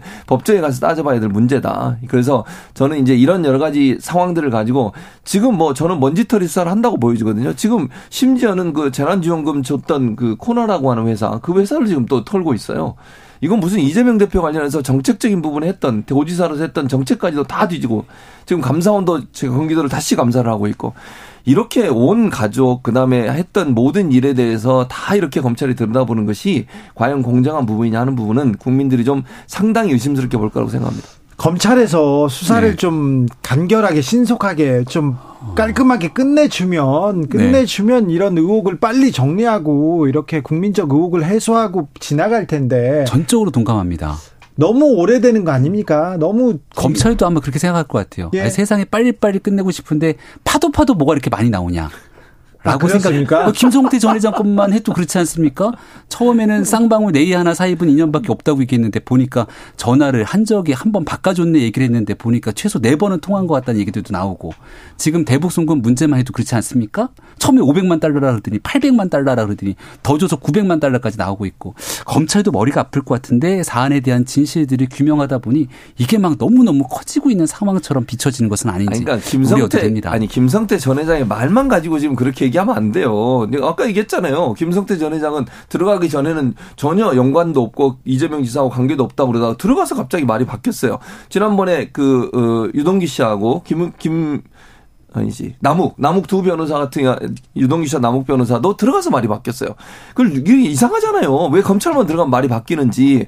그래서 저는 이 문제는 말만 있는 상황이기 때문에 어떤 것이 단정적으로 뭐 결정됐다든지 아니면 그게 있었다든지 이렇게 단정적으로 얘기하면 안 된다고 생각해요. 네. 법원의 판단을 받아봐야 되는 거잖아요. 쌍방울 전 회장이 그렇게 얘기했다고 해서 본인이 만약에 본인이 갖고 있는 죄나 잘못된 부분들을 덮기 위해서 그렇게 얘기할 수도 있는 거잖아요. 충분히. 그런 부분들을 고려한다고 하면 지금 상황에서 김성태 전 회장을 100% 100% 믿을 수는 없다. 금액이 자꾸 늘어나는 것도 저는 이상하다고 생각해요. 원래 범죄자들이 음. 조사받으러 들어가기 전에 다 부인하고 들어가고 나서 시인하는 경우들이 상당하다 말씀을 좀 드리고요. 일단 얘기하셨던 것처럼 증거 얘기를 하셨으니까 음. 금고지기 이제 두 손 들고 들어온다고 하는데 금고지가 갖고 있는 증거들 많을 거라 생각하고 정치인들이 관련된 내용들 수사받을 전에 절대 그런 적 없다. 이 표창장 위조한 적 그럴 일 없다. 어, 서울대에서 받았다 이렇게 얘기했던 조국 전 장관 징역 2년이 선고가 되지 않았습니까?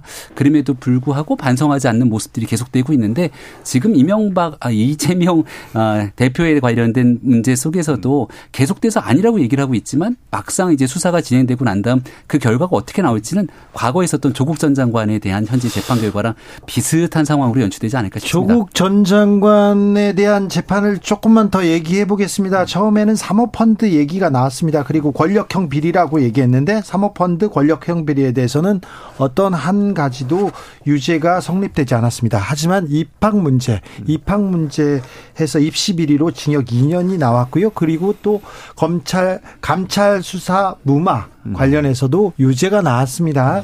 아, 어떻게 보셨는지요? 그러니까 지금 그 조국 전 장관도 그 얘기했지만 사실 시작은 사모펀드 시작을 했어요. 근데 거기서 아무 거기서 아무것도 안 나오니까 결국 별건에 별건에 별건을 해서 온 가족을 다턴거 아니겠습니까?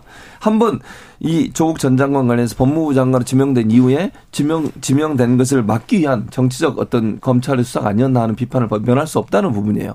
그러니까 예를 들어서 처음부터 표창장 문제나 가족 얘기를 건드린 게 아니고 처음에는 사모펀드 얘기를 했다가 거기서 뭐가 안 나오니까 이제 곁가지로 다른 걸 수사하기 시작하는 거예요. 그게 이제 별건 수사고 먼지털이 수사라고 볼 수 있을 텐데 그런 방법을 통해서 온 가족의 상황들을 다 뒤져가지고 뭔가 나올 때까지 계속 수사를 하는 이런 행태가 과연 바람직한가 아니라고 봐요 저는. 그러니까 물론 예를 들어서 국민적으로 비판받을 부분이 있다면 비판을 받아야 되겠죠. 그러나 검찰의 수사가 이렇게 가면 누군들 그렇게 그 대상이 되는 누군가에게 지금 이재명 대표에게 가해지는 검찰의 수사도 저는 그렇다고 보거든요.